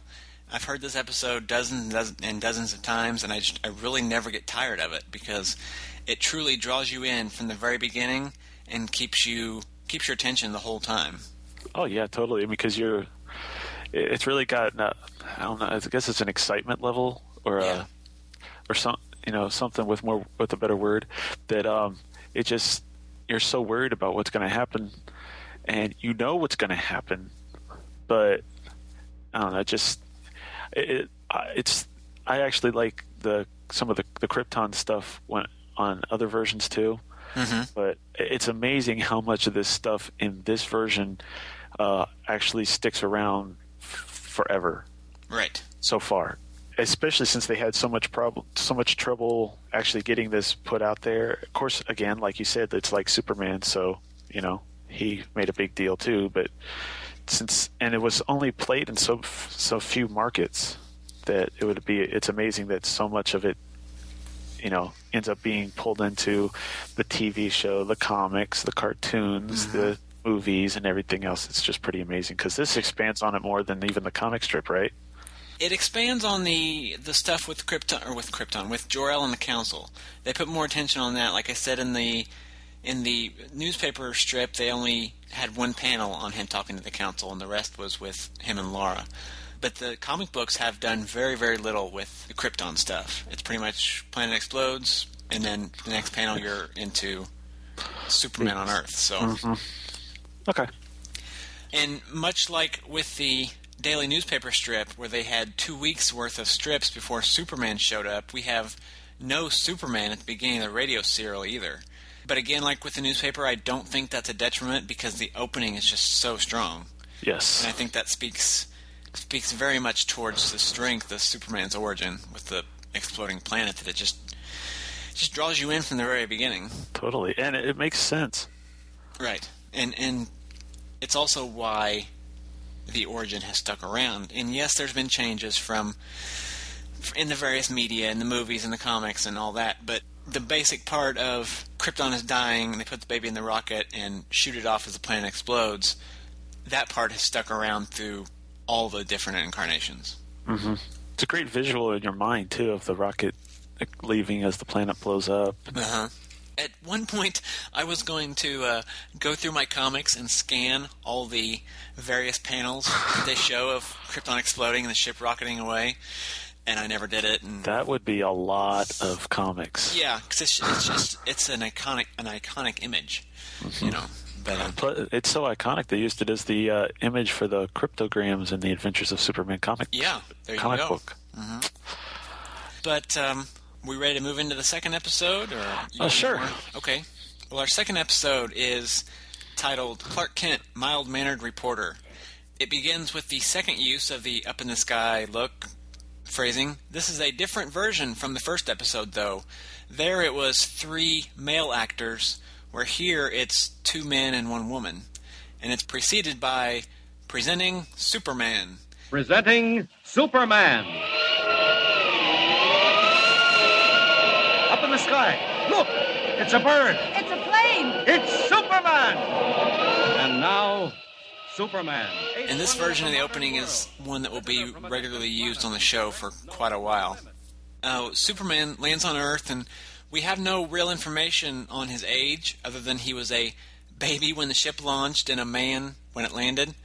But for him to age to adulthood means the trip would have had to taken twenty years or more, even though this rocket was meant to be a test version, so that's one long test. You know. Yeah, because wasn't he wasn't the test rocket supposed to actually go to Earth? Yeah. Yeah, so... He, he told wow. Laura he was going to fire it the next morning and watch it as it went to Earth. And yet, the idea was... Right. If it works, he'll build another one, but the planet could blow up in as little as a right. year. So. Yeah.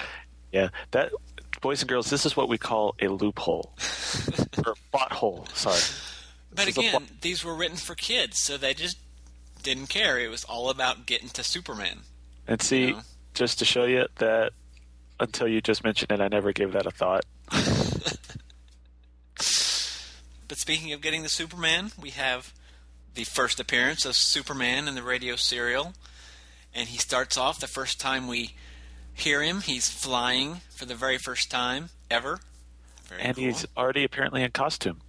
Yes. Which is pretty cool, which means that they had a full-grown adult costume sitting in the rocket, too. In the ship with him, yeah. Yeah, or it's just the way he – it's just what he wears.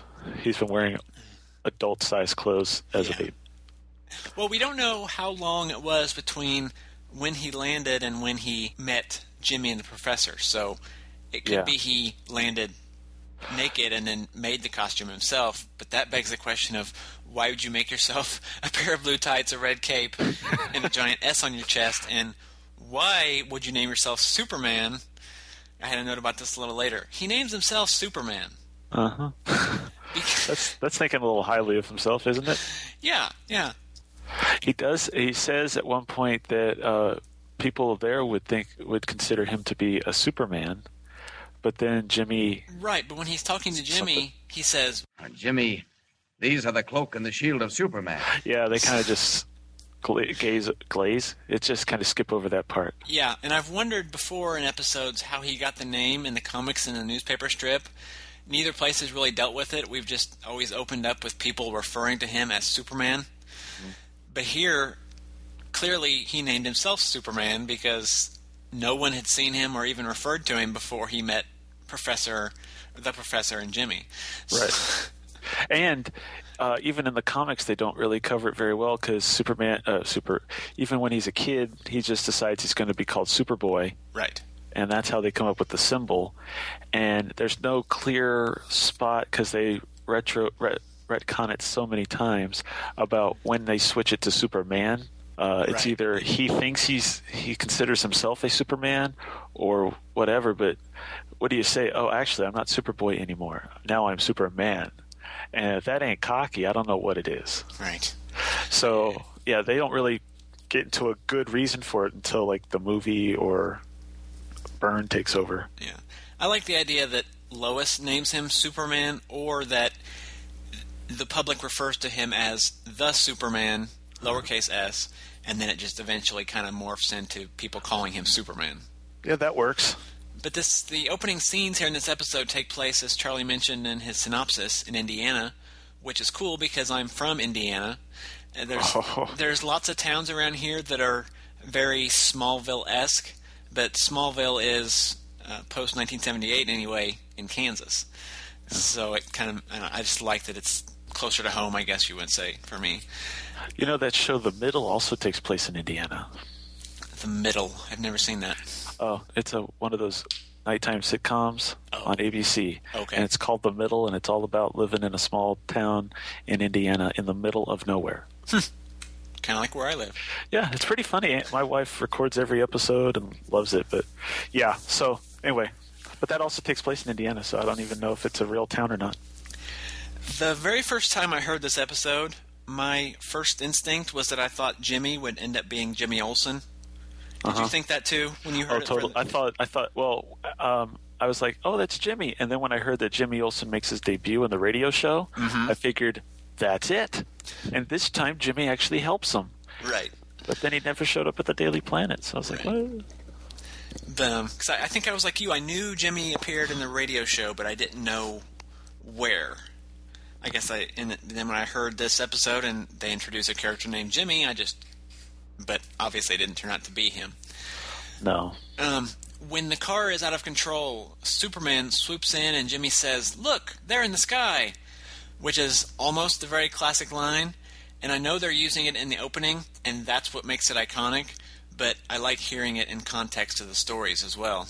Yes, it's always cool when they say that. So, and but I, I, go ahead. He almost had it. Uh, I was just saying, but he almost had it. Oh, yeah. And I love that the very first thing we hear Superman do is saving two people, because saving Superman is a very cool, very Superman thing. Uh-huh, and it's a very Superman rescue, too. Oh, yeah, yeah. You can't just have him, like, keep someone from getting hit by a car crossing the street. No, it's saving two people from a trolley car about to crash into a tree. Yeah. That's awesome. And his his first words in the radio serial are, "Quick, grab hold of me," which is really only significant because they're the first words spoken by Bud Collyer as Superman. But for what it's worth, I went back and looked at the comics and newspaper strips to see what those first words were. In the comics, his first words were, "I must see the governor. It's a matter of life and death." In the dailies, it was, "Sorry to burst in like this, gentlemen," because he is busting into a uh, bank that's being held up. Oh, that's right. And then in the Sundays, it's, "Upsy daisy." that's that's what you want to be known for. What were the first words your character said? Upsy daisy.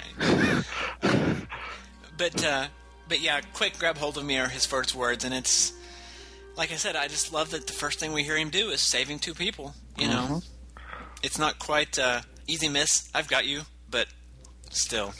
Yeah, well. They can't. Uh, they by that point they had forty years to figure it out, and this right. is two years after he started. So the, yeah. Plus, they had the visuals and the John Williams music, and exactly. And, yeah. And it's not like Batman's first words were "Mom, Dad," so. uh, or I guess um, Bruce's, whatever. But Superman feels very friendly and laid back and confident in these in this these episodes. Uh, Christopher Reeve exuded that air about him when he played Superman, just totally in control without being domineering. I've talked before about the, the helicopter scene, about how, how you know he picks Lois up and puts her back on the roof, and then picks the uh, lands the helicopter back there, and he's just like, "Gentlemen, this man needs help," and they just rush right over without even questioning him. And I, I just love that depiction of Superman, because that's that's how I picture Superman in my head. And then he flies off and says bye. That's right. That's that's actually part of my favorite part about those is just the way he says bye to people, because if you think about it, that's he's, just he's from Kansas, so that's the way he was raised. Yeah. But it's just he's being himself. Yeah. And that's what he would do. He flies off. Oh yeah, bye. See you later. He just he's just flying off. He's like, all right, bye. It's no big deal, you know. The.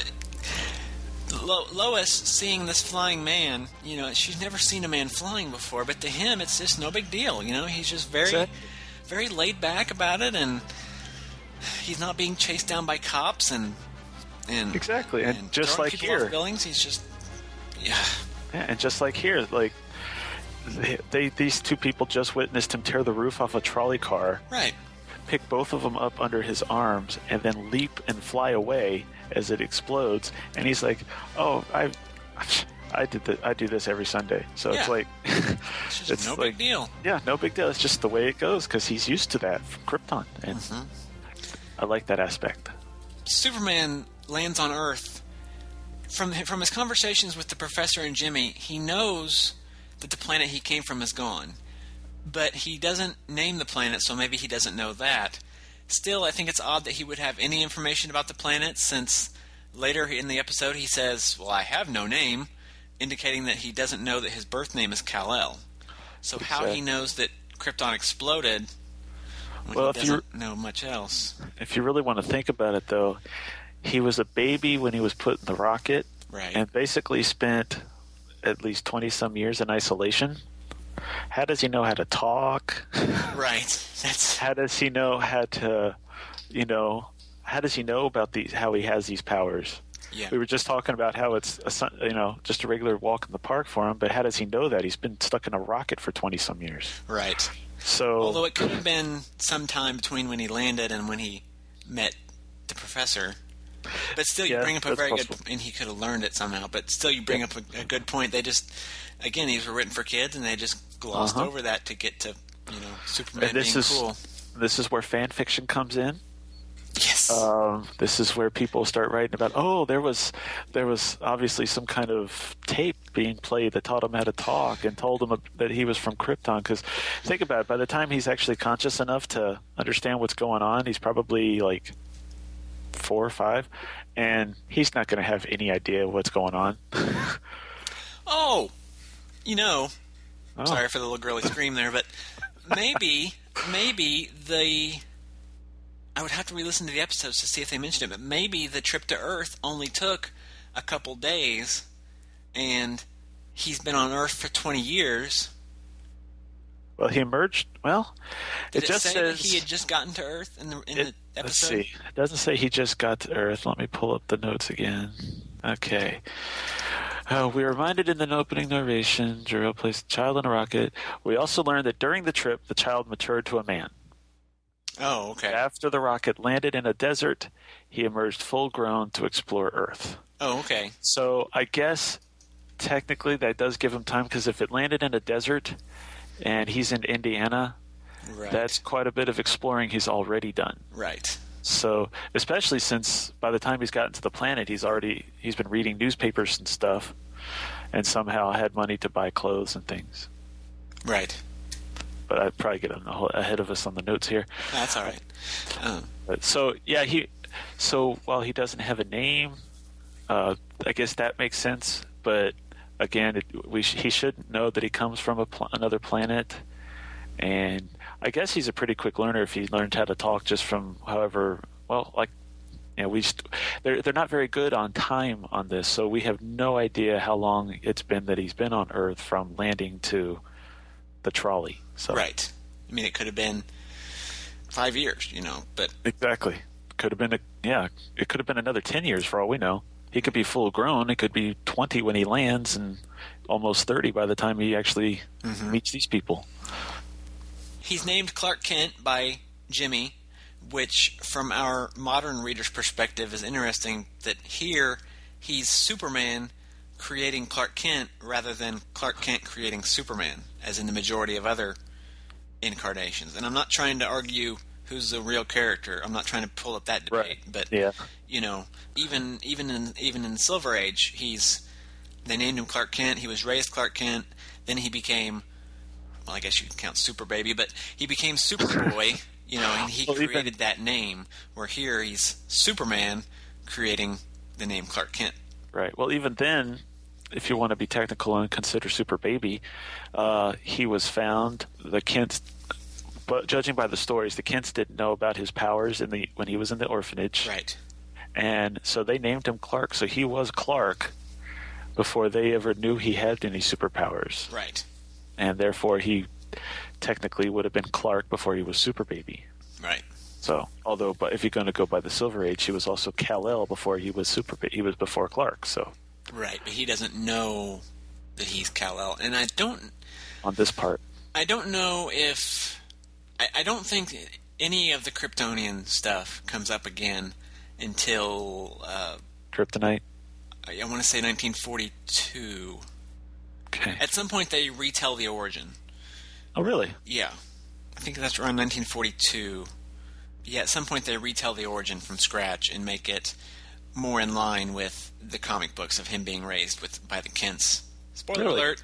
Spoiler well, that's alert! Cool. But um, yeah, that's a couple years down the road. But but yeah, at some point they retell it and make it more in line. And but I don't think between here and there they make hardly any mention of Krypton or you know Jor-El so, Moore, because Kryptonite isn't introduced until after they retell the origin. So this is the Earth two radio show Superman, and then later on he'll become the Earth one radio show Superman. That's pretty cool. There you go. I, I guess you can think of it that way. Yeah. So there we go. Now we got five Earths to. So that Red Sky, that's pretty early. But yeah, to summarize, I mean, obviously the origin here is very different than even what we've gotten in the comics to this point. I mean, this this would have made the internet blow up. Split the internet in half. Yes, maybe, and if they maybe do, even in thirds. And if they have any of this happen in the movie or the new movie coming up, yeah, that is going. Yeah, that Facebook will uh, die. If you if you eliminated the Kents from a new origin, oh yeah, y- there would be such a, a vitriolic reaction from oh, a large yeah. section of the fan base. But then you have your other section of the fan base that that loves anything they do. And and anyway, I'm, I'm not. Don't send me letters, people. I'm not trying to, you know, you, you can... I'm not saying it's wrong to do it. I'm just saying like that whatever this would you want, happen. But, you know, I'm just saying there there are extremists on both ends of the spectrum. If, so if, you've, seen, if you've seen how people how, how, on the internet, how the internet reacted to Superman, just Superman's costume in the new movie or in the new comic book stuff that they're doing, that's just the costume. That's not even one of the most fundamental parts of the origin. Right. Yeah, you can only imagine. I mean, they could get away with it back then because, one, they hadn't really gone into the origin too much, especially this part of it. Uh, and, two, there wasn't an internet or a letters page. So even if there was a lot of stuff, no one knows that they complained about it. And no one cared too, as much about continuity back then, so it was okay. Right. And, yeah, there's probably more people that were, no, there would have been fewer, but I'm sure they, they didn't really care. It's like, oh, that's how it happened or something like that. They probably, yeah. So, yeah, these days after seventy plus years of having the one the one origin, yeah, that, that would that would that would that would be a devastation. Just not that I would well, I'd probably be pissed too, but it just because just the way the internet would work and the fanboys and yeah. the glories of free speech. But just to sum up, Superman arrives on Earth fully grown. This is the only version of the story that I can think of where that's happened, unless there was a random, you know, Elseworlds or imaginary story somewhere that I'm forgetting. Uh, he, he wasn't raised by the Kents or an orphanage because he obviously arrived on Earth as a man. The identity of Clark Kent and taking the reporter's job come from the advice of two totally random strangers. They don't specify Jimmy and, and his dad don't profess. don't specify going to the Daily Planet, but the pro- the professor does recommend a great metropolitan daily. And we don't find out he's working for the Daily Planet until the closing narration of this episode, and it's not said in the dialogue until episode three when Clark tells the conductor that he's a reporter. Right. Plus, as we talked about, when the story opens, he's gallivanting around fully dressed as Superman. No word on where the costume came from. Uh... Actually, we don't even know he's in the costume until Jimmy mentions it. When he says, right. look there in the sky, it's a guy in a blue suit with a brilliant red cape or something mm, like that. Something like that, yeah. But like I've talked about, these changes and, and omittances were likely done because the show was aimed at kids who would want action more than setup. So the quicker they got to Superman, the better chance they had of grabbing their limited attention span. And as much as we liked it, I'm pretty. Uh, I would imagine that that first episode was pushing it. Could Since be. He never actually shows up, and they don't, and I'm sure a lot of kids had no idea that that baby Kal-El was supposed to be Superman. So yeah, I've wondered about that. How many people hearing the radio show for the first time had not read the comics or read the newspaper strips. Yeah. Of course, I'm sure uh, back in those days, I think they were being read really carefully on a daily basis too. So, um, so maybe they did, but still, that's even in the comic strips. That's only in the first what two weeks. Yeah, the, the first two weeks of the newspaper strip was just the origin, and that would have been, and this is nineteen forty, so that would have been quite a while ago. So they may have forgotten too, right? Because they don't go back and mention his history too much. At least not the Kal-El part. They no, not in the uh, not in the dailies. They they had a couple random panels here and there that might have summarized it, just one panel, but mm-hmm. that's about it. Not like in the Silver Age where they explain things every, every panel. Yes, and then they just do the same story again, but with different artwork. It's great. Yeah, yeah. But um, still, it's very early in the character's history, and, and things are solidifying all over. And add that to the fact that, like the comics, the radio serial was aimed at kids, and it's not at all surprising that the origin differs from the comics. Yeah. Um, Jimmy and his dad never return that I know of, which I think is too bad, because as the only other souls who know his dual identity, I think it would have been fun to bring them back at some point. Yeah, that would have been cool, especially since they're, you know, really instrumental at setting him up. Yeah, yeah. But again, it's... It it was less about establishing things and, and more about, okay, get the get the nuts and bolts out of the way so we can get to Superman yeah. saving the railroad, which exactly is a nice segue to uh, the, the latter half of the episode where uh, we go to the Daily Planet and we get the first appearance of Perry White ever. Yes, I, and I this love this guy's uh, the way he plays Perry White. Obviously, I'm guessing that later on it's based on this, but his Perry White's really cool. Yeah, he seems he seems very stern and professional. Um, all business, very, very much a hard newspaper man. He's not really the gruff and blustery character that um, that that's coming down the road. Mm-hmm. But he, he had that that one line. He says, "You're either clairvoyant or the luckiest guesser alive. Either way, I can use you." that. That line sums up Perry White in these, this this first storyline to me. You mm-hmm. know, he's he doesn't care how he got it, but you know he he sees a good newspaperman in Clark Kent, so he knows he can use it. Yes, um, and he shouts a lot, so that's cool. Yeah, and uh, Perry also references the kidnapping of the Lindbergh baby, which happened just shy of eight years prior to these airing. I don't know if there was anything. Oh, I thought it was referencing something about Charles Lindbergh.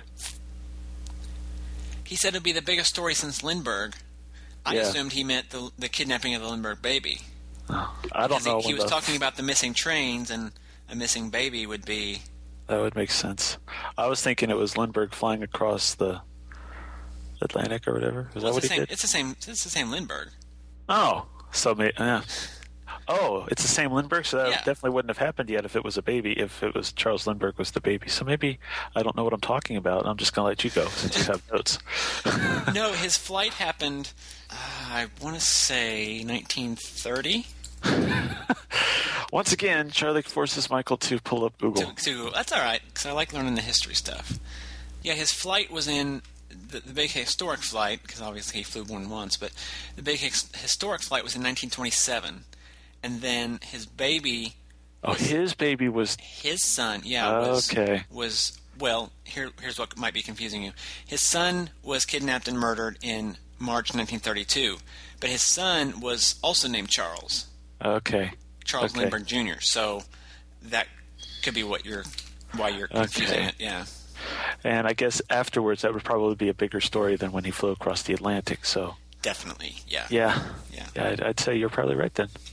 Uh, but it, that has nothing to do with the episode. I, no. Perry referenced the, the he said it'd be the biggest story since Lindbergh, which is why I brought it up. But yeah. anyway, anyway, a happy history lesson brought to you by Thrilling Adventures of Superman. Right. And then we get the first appearance of Clark Kent in the radio serial, and the first time Bud Collyer is using his higher voice, which we kind of talked about uh, earlier, I think. Yes, it's it's not just higher too. He, he he's. The speech pattern is different. He's, yeah, it's yeah. not. It's not just he's talking like normal, but just changing this. I mean, he's actually a little slower to talk, mm-hmm. and when he's Superman, he's usually pretty stern with it. Right. So, let me. This may be an impossible question to answer, but if you didn't know that was one actor, would you know it was one actor? Oh wow! I mean, aside from you know later episodes where he, he does the transition, you know, I would time, yeah, but... I would think it probably was a different actor just on this based on this first part until we actually hear him transition right before he jumps out the window. Right. Um, at first, I would probably say because he, if you're not, if you don't know, he does sound quite a bit different from when he was Superman just a little bit ago. Right. So, yeah, I, I would imagine that I would be shocked until you actually hear him in mid-sentence go from that, and now I'm going to go out as Superman. Right. You know, it's just like, okay. uh, but then we have the first appearance of the, uh, the nefarious wolf, even if it's only as a phone voice. Played by Jor-El, so that's cool. Played by Jor-El. Superman's first enemy is his father, I guess, which is... Weird. It happens to Invincible, too, so it's all right. um, but uh, the, the last comment I had about the second episode was that Miss Smith, the receptionist, was pretty callous towards Clark, uh, belittling him based on the very fact that Perry White agreed to give him a chance at, at covering the story, which... Yeah, it, she hasn't been in, uh, into, into the radio show yet, but it seemed very Lois Lane to me. Yes. Yes, and... Other than the cashier part. In the in the um, those audition recordings, the part that Miss Smith plays in this episode was Lois. Ah, yeah. the The dialogue's slightly different, but it's it's the same effect. You know, we have Lois belittling Clark for getting a job, and that makes sense then, especially since in a lot of the versions of the origin and stuff, when he first gets the job, uh, Perry gives Lois the job of kind of showing him around. Right. So it all kind of works together. Uh, I'm laughing because I, you saying that reminded me of the, the scene in the pilot to Lois and Clark. And let's get something straight. I did not work my buns off to become an investigative reporter for the Daily Planet just to babysit some hack from Nowheresville. And one other thing. You are not working with me. You're working for me. I call the shots. I ask the questions. You are low man. I am top banana. And that's the way I like it. Comprende? You like to be on top. Got it. Don't push me, Kent. You are way out of your league. Anyway. um, you got anything else on episode two? Uh, no, I think we hit it all. So our third episode was called Kino's Landslide, and it features the first actual appearance of Superman's first radio villain, the Wolf, as well as the first appearance of his henchman, Kino Carter. But it's not the first Superman villain with an actual, like, name, because the Ultrahumanite beat him out. Right, right. Yes. Uh, but he, there really haven't been that many villains so far, really just the Ultrahumanite, that have had actual uh, code names isn't the right word, but um, uh, like uh, secret identities, I guess. Yeah, maybe, yeah. Or code, like, well, code name would have worked, yeah. Yeah. Like... Uh, Because Batman, already, by this point, already had the Joker and the Cat and the Joker again. So he already had a couple. So it's pretty cool that Batman gets the Wolf. Right. But the pilot or the audition recordings came before the Joker. Oh, really? Yes. They were written, 'cause they were written in the fall of nineteen thirty-nine. And... Ouch. Joker first appeared in spring of forty, wasn't it? Yes. Yeah. When did this? Okay, when they did it? They were cover dated April nineteen forty, so they would have been out. No, no, no, no, no. They came out in April nineteen forty. That's what it was. Yeah, they came out in April nineteen forty. Okay. So yeah, the Batman hadn't, or the Joker hadn't even debuted in the comics at this point. So wow. Joker and Catwoman hadn't. Of course, she was just called the Cat at the beginning. Right, because she was a cat who was a woman, right. But she was not a. A cat woman. She also had that weird costume where she wore the cat head thing. Yeah. We haven't gotten to that episode yet on the Batman show because we, we ended up going on, on the hiatus, but yes. Oh, she didn't have that in her first appearance in Batman? No. No, no. Oh. Her first oh. her first two appearances. She was in Batman number one and Batman number two and uh, Batman number three, I think. Or maybe it was four. Anyway, but no, her first two stories, she didn't have the, she didn't have any kind of cat motif. She was just a, a cat burglar is where the cat came from. Oh, okay. I thought she was wearing like that. Um, why can't I think of words to say today? The mask? Yeah, cat the mask, the no. mask was like the, the the mascot head thing. That that didn't show up until her third story. Ah, just missed it. Yeah. But anyway, I'll let you come back. I like that um, it's kind of spread throughout the episodes, specifically episode five. But I like that Kino isn't completely on board with the Wolf's plans. He's a bit more morally gray than other characters we've seen here in the comics and newspapers, all mm-hmm. of which who have been, you know, absolute good or absolute evil. Uh, Kino's a thug, no doubt about it, but he isn't necessarily comfortable with the darker things that the Wolf does, like killing people. Yeah, he doesn't seem to have too much of a problem with, you know, uh, knocking people out or sending, you know, false telegrams and things. But right. when it comes to Moida or Moida. sending down a rock slide, he was a little, oh, this, that ain't right. Right.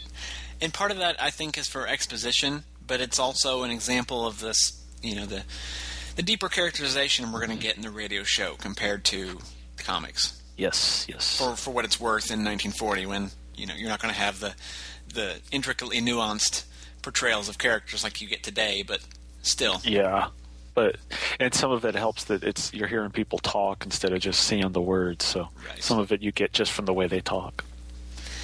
Um, this episode also brings what is really, really the only major plot point that I, I, I didn't care for.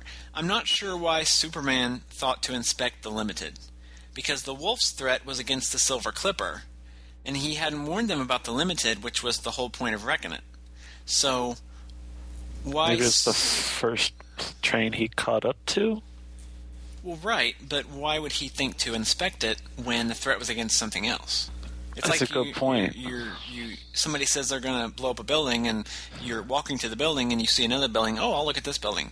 See if yeah. Gonna, yeah, yeah, good point. So, well, if he didn't, there wouldn't be an episode three. Well, well there would, but it wouldn't be this. Yes, I get that, but... Uh, and da- Why did the plane explode? Would... Well, it exploded because it had to. Yeah. It doesn't make any sense. You know, if it hadn't, then Superman wouldn't have known to look for the plane. So see? I, I fully understand the idea that you have to take these stories in the context of the time in which they were written, but I still expect logic and a reasonably sane plot in my stories. So, yeah. You know. Well, makes sense. But um, on a powers note, Superman comments that the train is going ninety miles per hour, but that he can go faster, which aligns with what we've seen in the comics where he has outran trains. Yes. And uh, Superman sees Kino on the mountainside with the dynamite and correctly assumes that the guy is working for the Wolf, and he says, I've got to stop that train. And I, I originally questioned why he wouldn't just go after Kino and stop him from... exploding the dynamite and maybe, you know, find the Wolf. But after I thought about it some more, he's trying to keep, and I think I mentioned this later on in my notes, but he's trying to keep himself hidden. Right. Superman is trying to keep, Clark is trying to keep Superman hidden, so, you know, landing on the train and getting the train to stop might be a better method to go about that, even if it's not as efficient. Yeah, I thought about the same thing too. Of course, I also thought about just because of the version of Superman that I've been re- I've read and are, am reading and mm-hmm. stuff like that. That the ver- my, uh, the version that I think of, he would have seen that and maybe stopped the train, like physically, physically stopped, stopped the train. It, right. Yeah, and I like that on this uh, we spend a good portion of an episode where he's got to f- try to figure out a way to get that train to stop. He doesn't he doesn't go after Kino to stop the explosion, and he doesn't just physically stop the train. He actually has to sneak on there and try to use his Clark Kent identity to get the train to physically stop. Right. So I thought that was kind of cool. Plus, he's just he's we don't know exactly how strong he is. I mean, after all, he didn't stop that trolley car either. He just ripped the roof off and grabbed the people. Right. So he, they might not think – or at this point, his strength might not be – to the point where he'd be able to stop the train. Could be. Although later he does bust out of the uh, the cellar. Well, yeah. Which was pretty fortified. Yeah. But yeah, I see what you're saying. Yeah, yeah. And it did lead to that bit, which I thought was funny, with uh, Clark trying to convince the the conductor to stop the train and then and kick him off, which I thought was pretty funny. Yeah, that was cool, because he's like, oh, you can go ahead and kick me off. I understand you have to. Uh, you're a reporter. I don't think I can do that. Yeah. And it's like, crap. I, I actually wanted to hear Clark say that. Crap, that didn't work. Even though afterwards he does kind of flip with the conductor, as I said in my synopsis. You know, uh-huh. the the train does things like, oh, well, see, I did you a favor by making you stop the train. Like, Clark, you're pushing your luck here, buddy. You need to... So you can start thanking me now. Maybe next time you'll listen when I stop tell you we need to stop the train and you need to throw me off the train. But as I mentioned in episode thirty-seven, uh, a story in Superman number four, which came out February fifteenth, as this storyline was airing, contained a story where a group of people were trying to disrupt the rail lines, including a train called the Limited. And I well, thought that that's was ironic. Kind of, that was kind of a weird, and I don't know if it was a coincidence or if, you know, they intentionally did that. It, it seems a little too coincidental for me, but you never know. You don't. Yeah, it's hard. It's there's no telling how much uh, the. Siegel and all them even knew about this when uh, knew about the radio or knew about the story in the radio show. Right. I don't know how much impact one had on the other at this point, you know. Right. Especially right. since it's when this when this episode was written, it hadn't even debuted yet. So. Well, okay. Let me ask you this, without giving away some, uh, you know, any spoilers for the pilot episodes that you heard. Do they deal with the Limited or stopping the Limited in those, since those were written so much earlier? Um, it's dealt with. Okay, I'll so they do, much. But they do have the Limited in it, and it's a train. It's the idea of rail lines being disrupted is, is dealt with. I'll okay, say that much. Okay. Okay, so you don't, you can't answer the other question. Okay, I got you. Yeah, I uh, doubt that had any. I well, doubt the pilots had any effect on well, I'm just Superman thinking that, number four story. Well, I'm just thinking that maybe by that point they knew that they were going ahead with the Superman radio show, so they knew kind of what happened in it. So they thought that it might be clever to feature it in the in an, one of the stories in Superman four. Mm, that could be. But then again, I have no idea. Yeah, I mean, I, I don't know for sure either. A lot of the stuff. A lot of the stuff on this show is just, you know, speculation, because we nobody knows. You know, none of the people that were involved are, are with us anymore, and and the ones that are probably can't remember that far back, because either it yeah. just because it's been seventy years, or because, you know, when you get that old, it's hard to remember stuff. So, look at Stan Lee. Right, and he's been doing that since the sixties, so who knows? But our, our next episode, are you done? I'm sorry. Are you? Oh, yeah, I'm, I'm good. Our next story is, uh, our next episode is Clark Kent Imprisoned. And I, I no, really liked. Not. No, it's me? not. You're, we're on episode four, Clark Kent Captured by the Wolf. You're absolutely right. Our next story is called Clark Kent Captured by the Wolf. And in this, this episode, um, I really have less notes about these next three episodes, which is good, because the folks are probably tired, tired of hearing us talk by now. But um, the uh, this episode has the first reference to a Superman sighting. But people think that Kino and the conductor are nuts, and they even put the poor conductor in a hospital for observation. Yeah, I thought that was hilarious. And even I like even the wolf is kind of seems kind of in on the joke, because he thinks it's hilarious too. Granted, he yeah. not for the same reason as us, but I thought that was pretty funny. That guy can't stop a train. What are you talking about? Yeah. Well, it makes sense. I'm. You would oh, think it does, that they. Yeah. I, I'm surprised they didn't th- have that happen to like the governor or whatever in Action Comics number one, mm-hmm. when he says that some dude in a blue costume ripped the door off my room and had me sign a paper to stop an execution. Right. Uh, well, the next in Action Comics number one. Clark is looking at the Daily Star, and he says, good, I'm not mentioned. And then we flash to the uh, the mayor's private chamber where he's meeting with his council. And uh, he says, I can't believe my senses. He's not human. Thank heaven he's apparently on the side of law and order.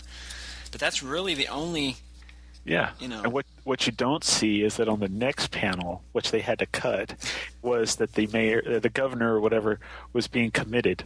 In a straitjacket? Uh, yeah. yeah. He's in a straitjacket. I'm not making this up. There was a guy in a red cape, and he ripped off my door. And he, uh, yeah. He, we sh- my my manservant shot him, and it just bounced off.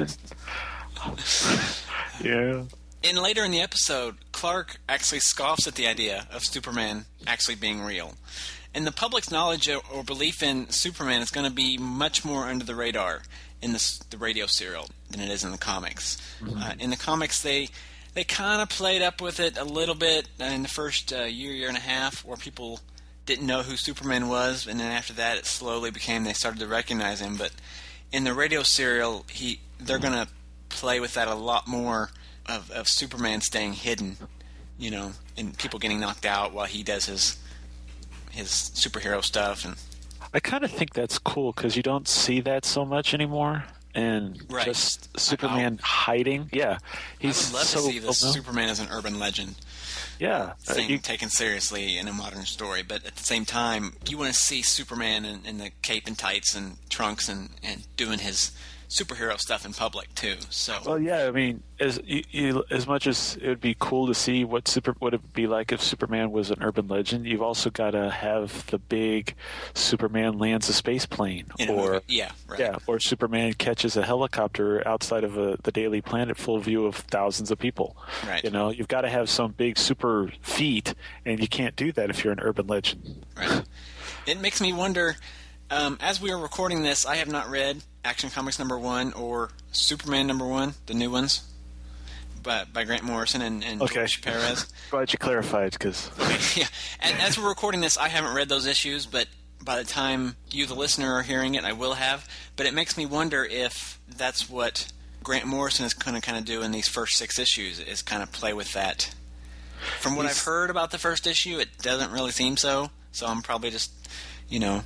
Kind of wasting my like breath he, here, but kind of looks like he starts off that way in that those previews we saw of it, because I haven't read it either. Oh, okay. Uh, as we're recording this, Superman one hasn't come out yet. Right. It doesn't come out to the end of September. End of the month. Uh-huh. And I have my Action Comics issue waiting for me at the comic shop because it's in Tulsa and that's an hour away, and Oof. I'm just going to wait till the end of the month and get all the. Com- well, I'm only getting three comics, but anyway, that's not this podcast. Um, But from what I saw in the preview, it seemed like, he, well, maybe he's not so much the urban legend. They, but they do try shooting at him and all that stuff like they don't know. Hmm. Granted, he's supposed to be a new hero, but he is. He's trying to. He's kind of against the cops, like certain superhero ripping down tenements too. So yeah. The only other real comment I had on episode four was that when Kino and the Wolf are discussing Clark's article, the Wolf. Uh, says that Clark got there from the east pretty quickly, and Kino says he must have flown. And I think that kind of gag would have went right over the heads of the kids listening, but but you know for sure the adults got it. Yes, especially since they just went with it without any problem. I think the Wolf says undoubtedly, or right. yeah, or something like that. Yeah, no problem. They totally deadpanned it because you can't figure out how he could have flown to get to a train. Yeah, but whatever. Yeah, so, I like uh, moving on to episode five, which for sure is titled Clark Kent Imprisoned. Um, Yay! I really like Ned Weaver's performance as the Wolf. And the first three minutes or so of this episode demonstrates why I like it so much. He just, he comes off as very, uh, he has lines that could come off very cheesy and campy, and I can understand if people feel that way. But to me, he Weaver delivers them with just a, a real sinister arrogance. And he, yeah, he does ham it up, but it's not way over the top, and he's not taking the role too seriously either, you know? Yeah, he, he sounds... Well, I see you've got a note about that too, but instead of sounding like a quote-unquote a comic book or a Saturday morning cartoon character, he right, literally he's not sounds Snidely like... Whiplash, twirling his mustache. And yeah. yeah, it's like, that's what I know. Right. Or anything like that. He literally sounds like uh, he's trying to be a serious act. Well, he probably is a serious actor, but, but like he's doing a serious performance in a serious production that isn't just aimed at kids. Right. So, and I like it when they do that. And really, all the actors did that, mm-hmm. at least that we've seen so far. You know. Uh, oh yeah. I think as we go down the line, we might start getting more campy uh, performances, but yeah, at this point, they're taking it like a very serious production, like it's like like it's not aimed specifically at kids. They, I'm sure they know it is. It mostly it's aimed but, at kids, but it's not cartoonish. Yeah, I'm sure. I'm sure it's kind of supposed to be like family entertainment, right. as opposed to like a kids show. It's family. And when when you do stuff for family entertainment, they usually take it a little more seriously. Mm-hmm. After Clark breaks free, he goes up to the roof, and for the first time, he says, "One jump and we're up, up, and away." So that's the first time that iconic phrase has been used with the Superman. Yeah, I've also technology. noticed, and I've also noticed that when he's landing, he's down, down, mm-hmm. down. Eventually, they do away with the down, down, down stuff, but the up, up sticks around a little longer. Yeah, well, it almost. It, it, it, I guess part of it, I understand why they do it. So you get the idea that he is landing, mm-hmm. but then it also kind of makes it sound like his voice, his flight, is voice activated. So it's like up, up, get away, and then okay, I need to land down.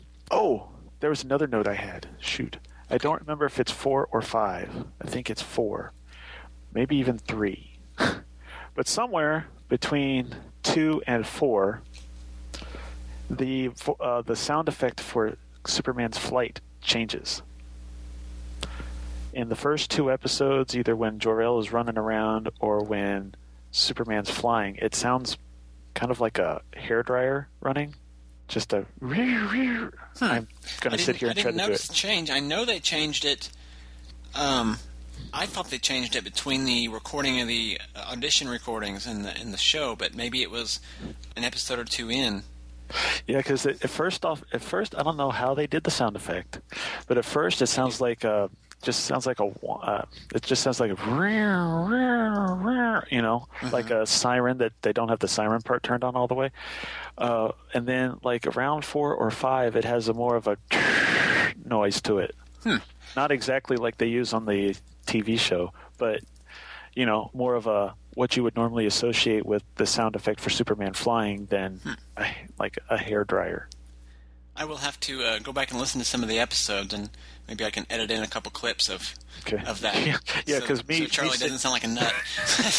No, I'm just kidding. Yes, yes, thank you. Oh, I, I am. Um, uh, you, I, I know, I know you can notice it. Um, like on just to help you out, like on the episode one especially, you can totally hear it when they're doing the up in the sky part at the beginning of the episode. Okay. I don't know. I, I tried to pay attention to it, but then I just kind of forgot about it, and I'm sitting there listening to episode five, and I'm like, oh, wait. They changed the sound effect. But yeah, I didn't even notice it till I was listening through it, paying attention to stuff for this show. Um, the story goes, apparently the, the sound effect for Superman flying was formed by combining a recording of a wind tunnel played backwards with a recording of an artillery shell flying through the air. Okay, that would make the whizzing sound. That right. Works. Um, and then we go to the other page to find out how they did the other part. But then when, when like Superman would land, you know, and it, it would slow down, they would actually crank that down by hand.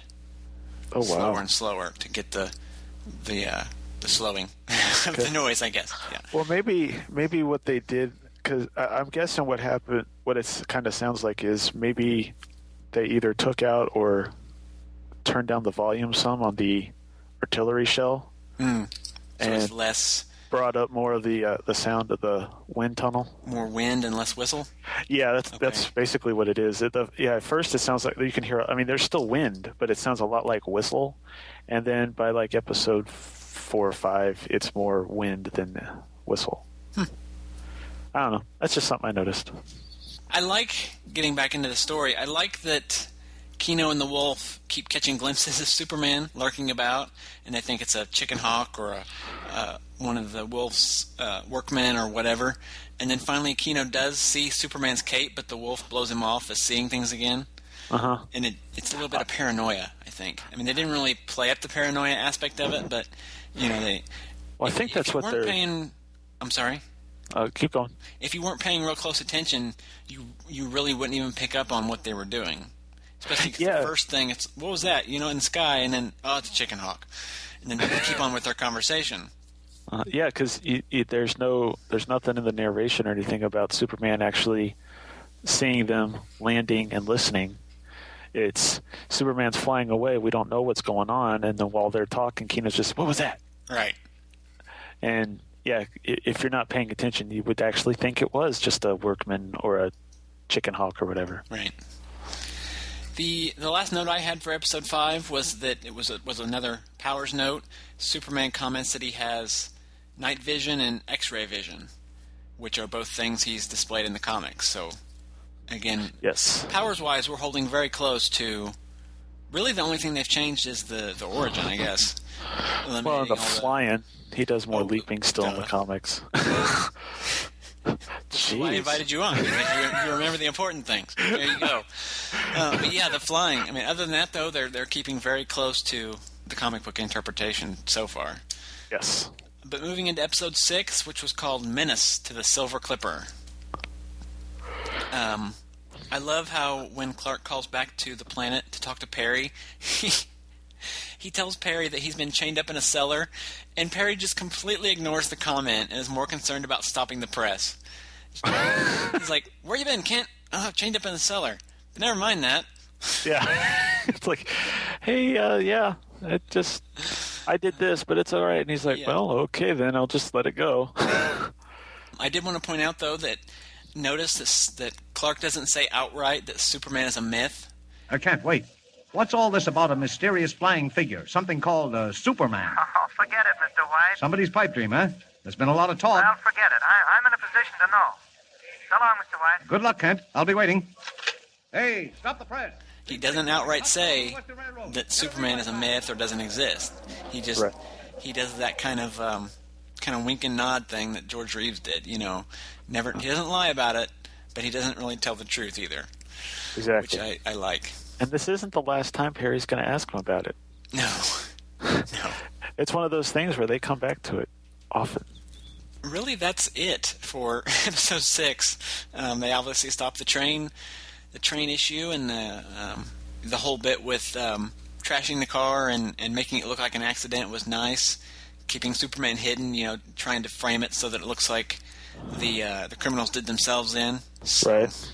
But did you have anything else on? Uh, well, I like the cliffhanger at the end. Yeah, that sets up the yellow mask. Yes. Did, they, uh, did I just see, pull that ahead? No, they said the yellow mask, didn't they? Yeah, they, yeah, they okay. do. Um, yeah, it is really. I, I thought it was really cool because you think you're at the end of the story. Well, actually, in one way it's cool, but in another way it kind of annoys me because you think you're at the end of the story and you can take a breather. But then, boom, we're at the beginning of a new story. Yeah. We'll get used to that, though, because that's going to be a frequent Oh, yeah, I understand occurrence. that. I, yeah. I, and it's, it's – it's I don't have as much of a problem with it now when I have these on, like, C D or tape or something, so I can just immediately listen to the next episode. Uh-huh. But if I was a kid back then and I was listening to this, one – I have to wait two days. I know, one – They have, you know, you have to wait the weekend because this is probably on a Friday at this point. Yes. So you have to wait the weekend. You're in anticip- You're you're probably. Well, I would have been. Well, I say that because I don't know how it, what my mind would have been like when you know thinking in terms of nineteen forty, but based on the way I think now, I don't. I, I kind of get ticked off when we have a multi-part story, yeah. and I have to wait for the second part because I have no patience. So. Finding out that now they're going to go up against the, you know, the Yellow Mask, and the Daily Planet has twenty-four hours to to, to survive, and I've got to wait forty-eight hours for the next episode, and probably knowing in my mind that these episodes are broken up into several parts, so I'm not even going to get the full complete continue, completion of the story, you know. Right. Is it, it, I'm just really glad that it's seventy years later and I have access to the next episodes. Thank God for technology. Yay, and the future. Uh, overall, though, I thought this was a, a great opening to the series. I really loved the, the first two episodes, even with the origin changes.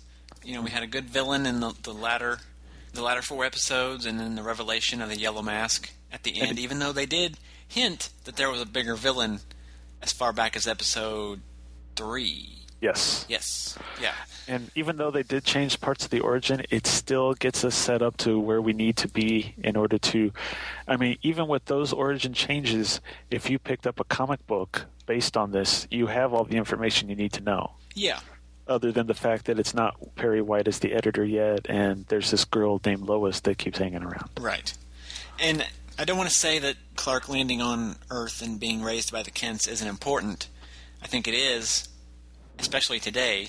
But in this era when they were just trying to get right to Superman, and they weren't ever going to reference back to Krypton or, or how he got uh, the knowledge of, of Earth culture and learned to talk and all that, it's not important. Right, and it wasn't even big in the comics. No, no, no, no. They no. don't really go into him. I mean, it's what, one panel in Superman one and maybe yeah, a Superman panel in Superman. Superman number one was the first place we learned of the Kents. Yeah. Uh, other, other than that, it was he was raised in an orphanage. So mm-hmm. you mentioned it. There's no Lois Lane in this initial storyline. It part of that surprises me, but then again, Lois wasn't a huge part of the books at this point. She was. She wasn't in every story, but she was a she was a significant enough part that I'm surprised they didn't work her in somehow, but yet she wasn't as big of a part that it doesn't surprise me, if that makes any sense at all.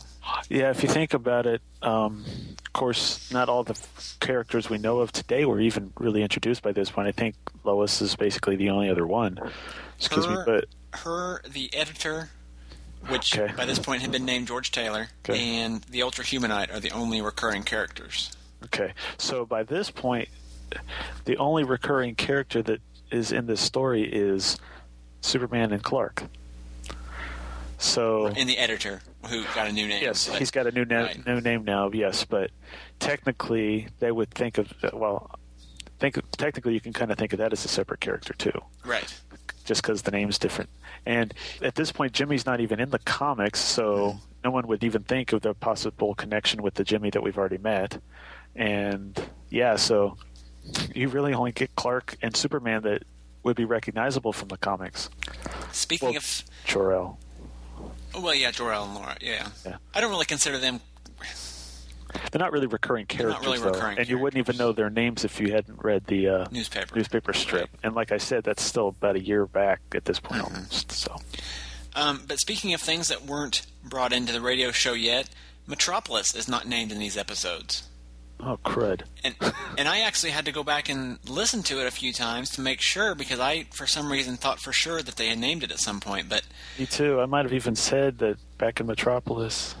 Oh, that's, that's all right. Uh, we know it's Metropolis, but um, most of the story's action takes place out west in Colorado and Utah, and we do get hints about Metropolis's location because they say it was uh, back east, and then in episode two, Perry mentions a, an amount of time it would take to travel to Denver, and it's roughly the amount of time it would take to get from Colorado to New York.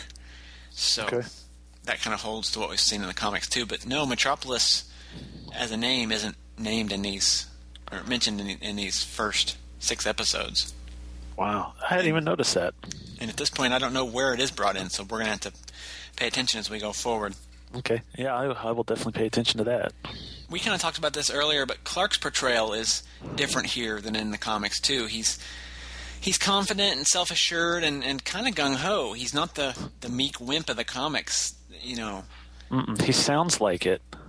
sometimes yeah sometimes but but he it's like I think it's pretty interesting because they they actually the police are listening to him as far as what they should do to stop this stuff, and it just right. like he's a reporter right he doesn't he just have shows the, up out of nowhere yeah he from... doesn't really have the authority to tell this chief of police of whatever that small town was right. that he should be getting in a car and driving up to the place and see what happens. It's like uh, okay.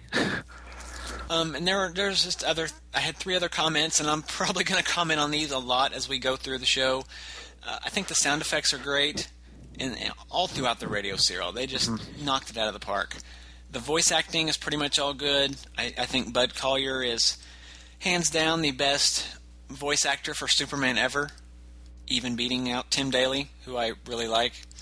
I kind of yeah, wish – I'd go with that too, because a lot there's some times where uh, even where Tim Daly sounded just like he was kind of flat on his performance, but Collyer seems to, I mean, just listening to it, you would think he really is trying to save a train and right. watching it go by, saving it at the last minute and stuff like that. I mean, he's with the grunting and the yeah, yeah. He's got a lot of range. It's, I, that's what I'm trying to say. That's the proper uh, adult words for it. He's got a lot of range where Tim Daly just didn't. Right. Um, in the writing, oh, I was going to talk about oh, Julian Noah. I, I kind of wish he didn't do so many voices, as we we mentioned at the top of the show. He doesn't have the range. Yeah. And most of his characters sound similar. I mean, he did four different characters. And Perry and White it, and what was the first one, the conductor, sound almost exactly uh-huh. the same. Yeah, they were all kind of talk, fast-talking authority people that right. was taking a back seat to Clark. Uh, Perry was a little more forceful, but yeah, they all pretty much sounded the same with a little bit change in the pitch. Right. Dog. But that's just a minor point. If you're paying attention, yeah. you, you know what's going on. It doesn't really lead yeah. to much confusion. Yeah, they they specific, the narrator specifically tells you that he's meeting with the chief of police or the right. conductor, so you don't have to worry about trying to separate. It's not like Perry and the conductor were talking or something. Yeah. That would have been interesting. Have you, not to, not to uh, venture into another tangent, but have you ever seen the clip from the Adam West Batman series where Batman is talking to Bruce Wayne on the phone? I have. Okay. That is hilarious. Yeah. Yes, Commissioner. Mister Freeze wants what? Hello? I'll see if I can get him, Chief O'Hara. A moment, Commissioner. Uh, Chief O'Hara, this is Bruce Wayne. Mister Freeze wants what? Commissioner Gordon is on the other phone with Batman, Mister Wayne. Uh, perhaps if we put the two phones together, uh, you could talk to him yourself. All right, Chief. I don't have much time.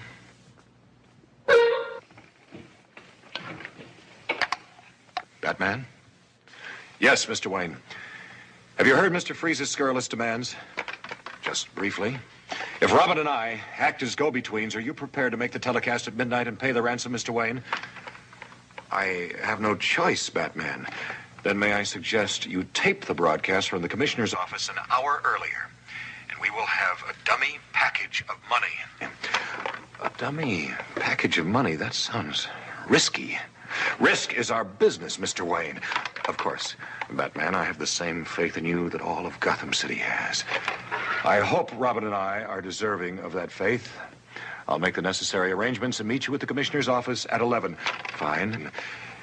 Did you get all that, Commissioner? Indeed I did, Batman. We'll set up the tape telecast and have the dummy package of money waiting. See you at eleven tonight. Two fine men, so dissimilar in many respects, and yet, yet so similar in others. And I never noticed how much that he, Adam West... Uh, changed his acting between Batman and yeah. Bruce Wayne up until that point. I, they yeah. seemed very similar to me. When but you then, don't see them together, they seem kind of similar. But yeah, it's like, how can you not tell it's the same person? But then when you hear him on the phone, it's like Batman's all a little bit deeper voice uh-huh. and more authoritative. Bruce and Wayne's more Bruce laid Wayne's, back and kind yeah, of more laid, kind of like uh, Collier's doing with Kent and Superman here. Not to a that extreme, bit. But yeah, it's very no, not to similar the extreme, approach. But, yeah, yeah. He he relies more on the vo- on the vocal on the vocal change, and Adam West kind of re- does more on with the acting change. But well, yeah, Bud Collyer has to because he doesn't have he doesn't yeah, have the luxury of visuals, so they can't see him. Yeah. yeah. Uh, but lastly, the the writing on these is clearly done for kids, but it doesn't always feel like they're writing down to the kids necessarily. I mean, there is a lot of exposition, but all radio shows at the time had that, and and exposition is different than hand-holding. So right. I think adults can enjoy these too. Clearly, you know, Charlie and I are both somewhat adults, and we we, we enjoy them a lot. So, or at least I do. I don't want to speak for Charlie, but you no, seem I, like I, you enjoy them. So yeah, this was fun. And given how popular this series was, I'm sure many adults back in nineteen forty enjoyed them too. So if you're interested in hearing the radio episodes yourself, all six of the episodes we covered here were included in the Radio Spirit's Smithsonian box set released on C D and cassette in the mid nineties. And um, all the episodes of the Superman radio series, the American version, are public domain and can be acquired from many places across the internet. So the box set aside, do not pay for them. And you'll find a lot of people on eBay and that have set up web, you know, vendor websites offering them for sale. Don't buy them because you can get them on your own. If you know, look around. I think the Internet Archive has them. There's a couple. Uh, there iTunes. Are websites. Yeah, there's websites. There's iTunes feeds that deliver them. You know, just look around. If you absolutely cannot find them, drop me an email and I'll maybe point you in the right direction. But you know, it's just, it's just my recommendation. Unless you're extremely lazy and don't want to go to the work of finding them yourself, don't buy them because you're wasting your money. Exactly. So, uh, but the first two episodes, which would be the Krypton sequence and then the part with Superman and uh, Jimmy and the Professor, they were adapted in text form, likely with spot illustrations, in a magazine called Radio and Television Mirror, uh, the uh, January nineteen forty-one cover date. I've never seen that particular uh, issue of the magazine, so I don't know how they dealt with the cliffhanger at the end. I haven't and, heard of them. And, and I, yeah, and I don't think episodes three through six were serialized in the in the magazine. But if anybody has seen it, let me know.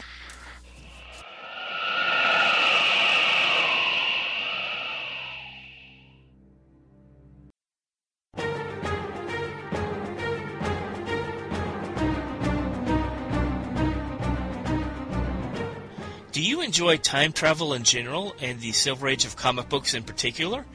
If so, join me each week on the Superman Fan Podcast. My name is Billy Hogan, and I will be your host. Together, we'll crash through the time barrier and fly into the past to explore the Silver Age adventures of Superman. One week, we will take a look at the Superman family of titles, Superman's pal Jimmy Olsen, World's Finest Comics, and soon, Superman's girlfriend, Lois Lane. The next week, we will feature the Man of Steel's titles, Superman, and Action Comics, which will include the Supergirl stories during her run in the back of that title. You can join me each week on Wednesday or Thursday at the superman fan podcast dot blogspot dot com, which is available on iTunes.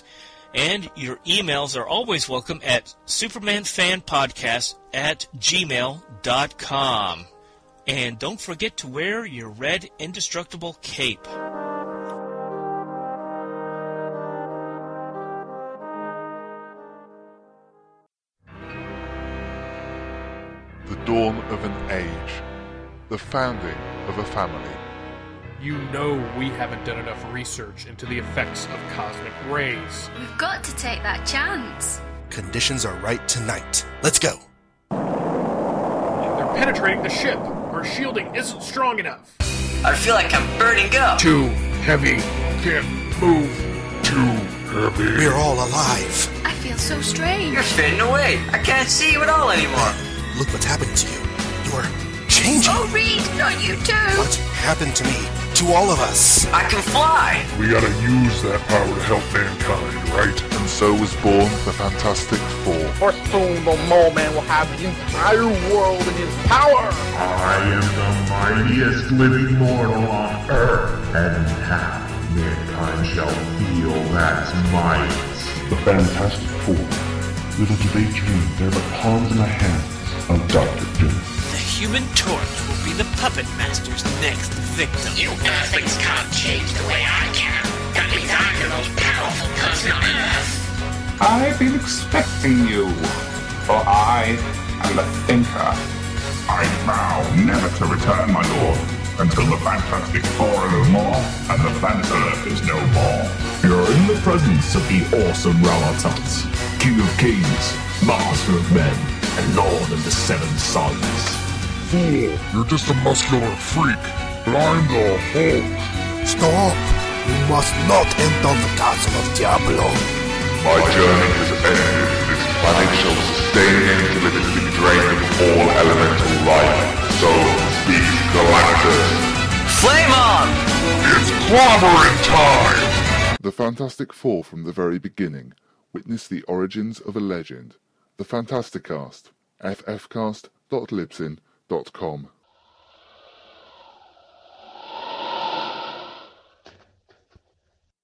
when you picture Superman in the radio shows, mm-hmm. what does he look like?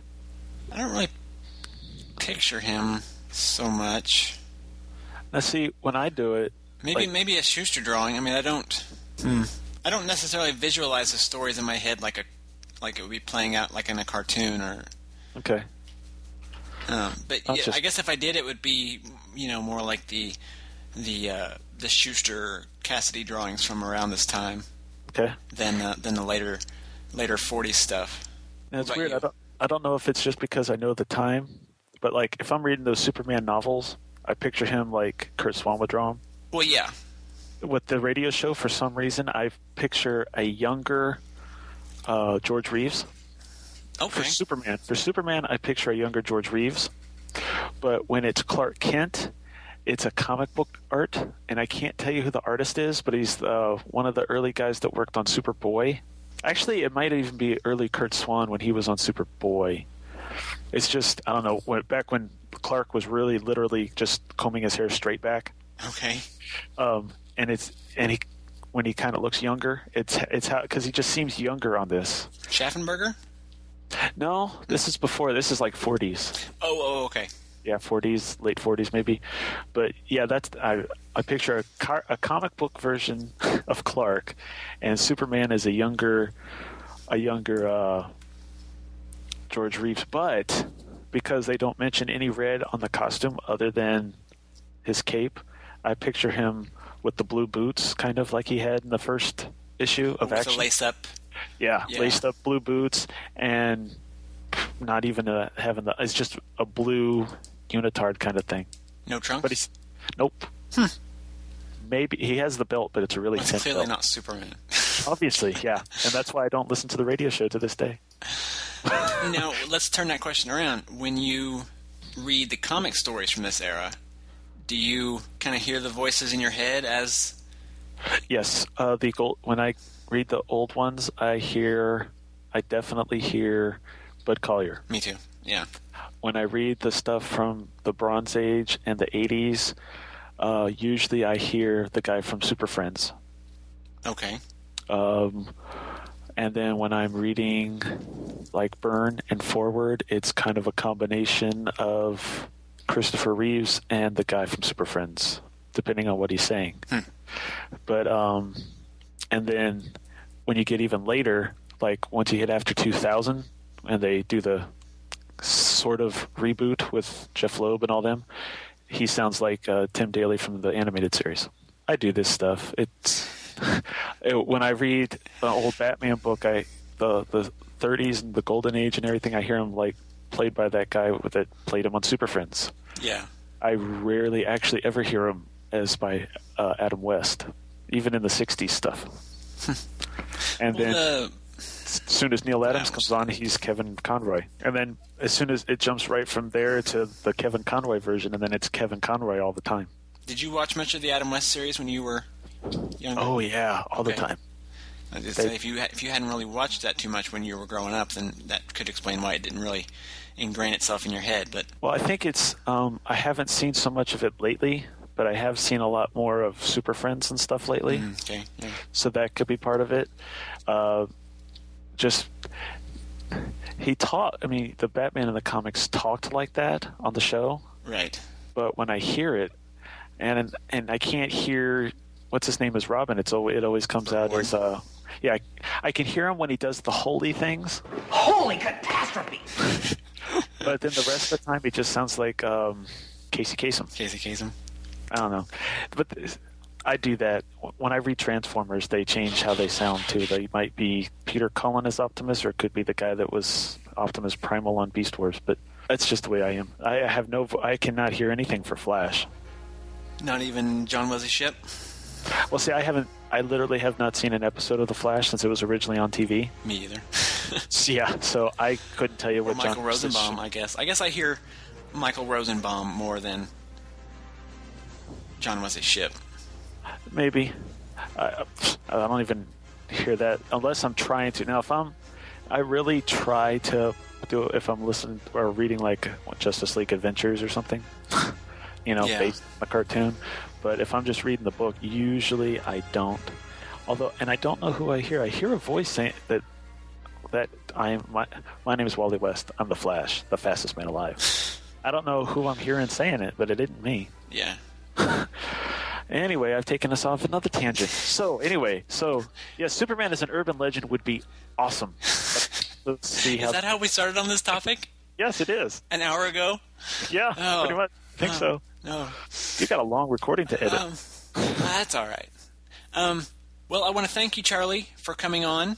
It was really fun having somebody here to, to chat with again. And oh, hey, no problem. Thanks for having back. me again. This um, was fun.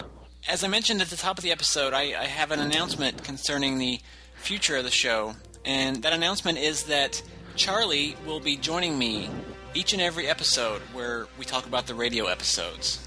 Oh. So he will become, starting with this episode really, he's going to be my semi-regular co-host for the show. I'm very happy that he's agreed to come on. Oh, and I'm looking forward to it. I'm really glad you asked me about this because this is going to be fun. Charlie will be back two episodes from now when we look at the next storyline from the radio, so I'm looking forward to that. Next episode, I will be solo again, and we will be looking at a specially commissioned Superman comic story that was not published in the comic books. Ooh. Uh, Charlie, why don't you tell them about where they can find your your podcasts and, and anything else you got online? Okay. Um, well, my main show is Superman in the Bronze Age, uh, which, as you can tell by the title, co- follows uh, the adventures of Doctor Doom in the Golden Age. Awesome. Um, yeah, I know. It's really cool. No, uh, it, I cover basic, uh, similar, not exactly the same, but similar to the way Michael does the Golden Age with Superman. I follow. It's, it's similar, but his show is actually good. So. Oh yeah, thanks. But I I follow Superman from basically nineteen seventy to nineteen eighty-six, uh, and that can you can either find that at uh, Superman in the Bronze Age.blogspot dot com, or it's also at Superbronze nineteen seventy at or .libsen dot com. And then I have currently I have two sets of iTunes feeds and two sets of R S S feeds. I'm going to be getting rid of my old one uh, by the end of October. So I suggest if you want to check it out, uh, check out the new ones. Uh, the links for show postings all con- all contain the new ones. And on iTunes, um, since I was stupid and titled both of them with the exact same name, the new one has a lovely picture of Superman, and the old one has Superman, this, a silver Superman S on a space background, if that helps. Anyway, so that's Superman of the Bronze Age, and then I'm getting ready to start. The show hasn't actually premiered yet, and probably still won't have by the time this show sees the light of day. But I'm also get, um, getting together with Isaac Frisby, and we're covering the Justice League of America from the beginning on the Podcast of Justice. And you can find that eventually at podcast of justice dot blogspot dot com. So that's a, and then of course I am a semi-regular co-host on Thrilling Adventures of Superman, where I help Michael Bradley talk about the Superman radio show from the forties. That's a great show. You all should listen to the Thrilling Adventures of Superman. Yeah, it's it's one of my favorites. Uh, just when that, just when that, just when they do the radio show. Though. No, I'm just kidding. Oh, come on. Uh, no, I like um, the other ones too. But uh, in all seriousness, I do thank you, Charlie, for coming on, and thank you for agreeing to become my new uh, co-host for the radio show. It, it's it's a lot of fun having co-hosts, and I'm glad you could come on. So, oh, well, looking well, forward you. to having you back. Well, thank you again for inviting me. I look forward to coming back. This is I, I'm really looking forward to this, and and it's fun to be a co-host. As for this show, I invite you all to stop by the website at great krypton dot com for show notes and links to back episodes. If you want to subscribe to the show, you may do so via the R S S feed or iTunes, and links to both of those can be found at the site as well. If you have questions or feedback, you can email me at thrilling adventures at great krypton dot com. You can also get a hold of me ver- via the various social networks, as the site will also give you links to the show's Facebook page and Twitter feed. Uh, like the show on either site, and you'll get updates on your wall whenever I have new episode or other show-related news. And don't forget to check out the Superman homepage, as well as the Superman Podcast Network. Posts are made on both places whenever new episodes are out, and both sites have tons of other Superman-related content that you should definitely check out. As always, Superman was created by Jerry Siegel and Joe Shuster and is copyright D C Comics. So thanks again for listening to The Thrilling Adventures of Superman, and I will talk to you later. Goodbye. Bye, everybody.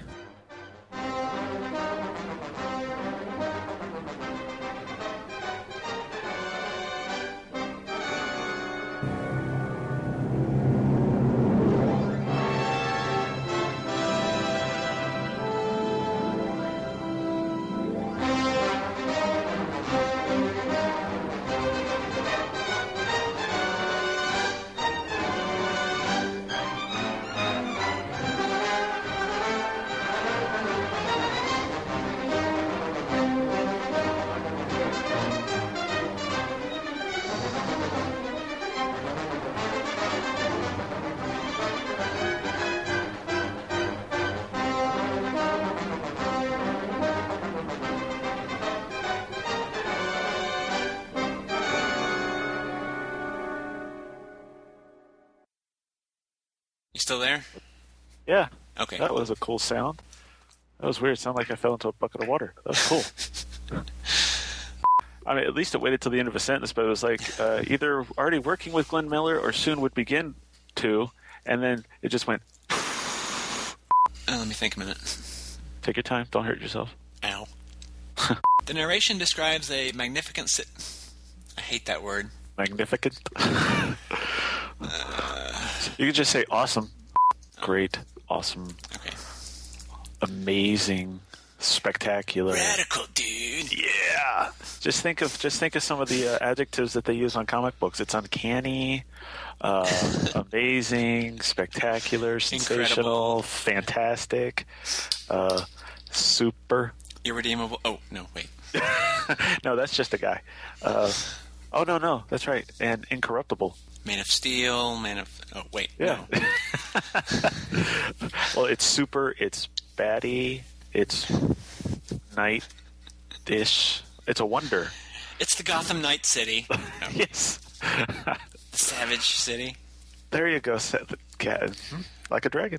Superman realizes that he can't work in his... In his uh-huh. He can't. Many years ago... a dam was built and the valley filled with water to create with reservoir. to to create with reservoir. That makes a lot of sense, doesn't it? Yeah, that was good. But I, I did a little bit of research. Oh, and... oh, hold on, hold on. Shoot. Got my wife calling. Hold on. Donka Shane. Darling Donka Shane. Donka Shave, really? I hope you keep that in the show. Why, Jimmy, these are the cloak and shield of Superman. Okay, you there? Uh-huh. Okay. Eating my vanilla wafers. Mmm. Hello? I still... Hello? Hello. Hi. Hi. Okay. Okay, I'm still here. All right, let's start Let's start that over. All right, yeah, because now we both look like idiots, so that's cool. In Action Comics number one... I'm looking. Hang on. You hear that noise, folks? That's because he's got a genuine copy of Action Comics number one. I have to take it Volume out of the uh, the, the uh, C G C plastic, yeah. Yeah. One jump, and we're up, up, and away! Everyone's che- wanting to check out Batgirl. And that's not a Supergirl that's easy to explain to people.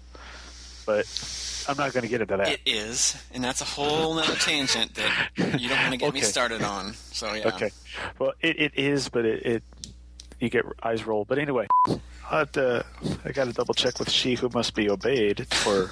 So thanks again for listening to The Thrilling Adventures of Superman, and I will talk to you later. Goodbye.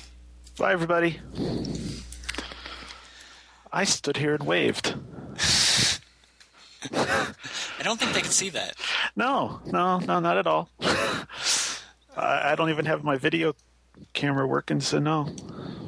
And this is an audio podcast, so even if I did, you would only catch the, the audio, and that would mm. be done. Yeah, I'm just Unless talking. You waved like right in front of your microphone, you might be able to get the wind. From Can the... you hear it? No. Okay, then no. Yes, I tried it. Well, they won't hear that, but yes, I did try it. Okay, we have to be serious now. All right. Oh, okay. Uh-huh. Oh, that's the end of the episode, isn't it? Okay. Uh, yeah. Well, that, yeah.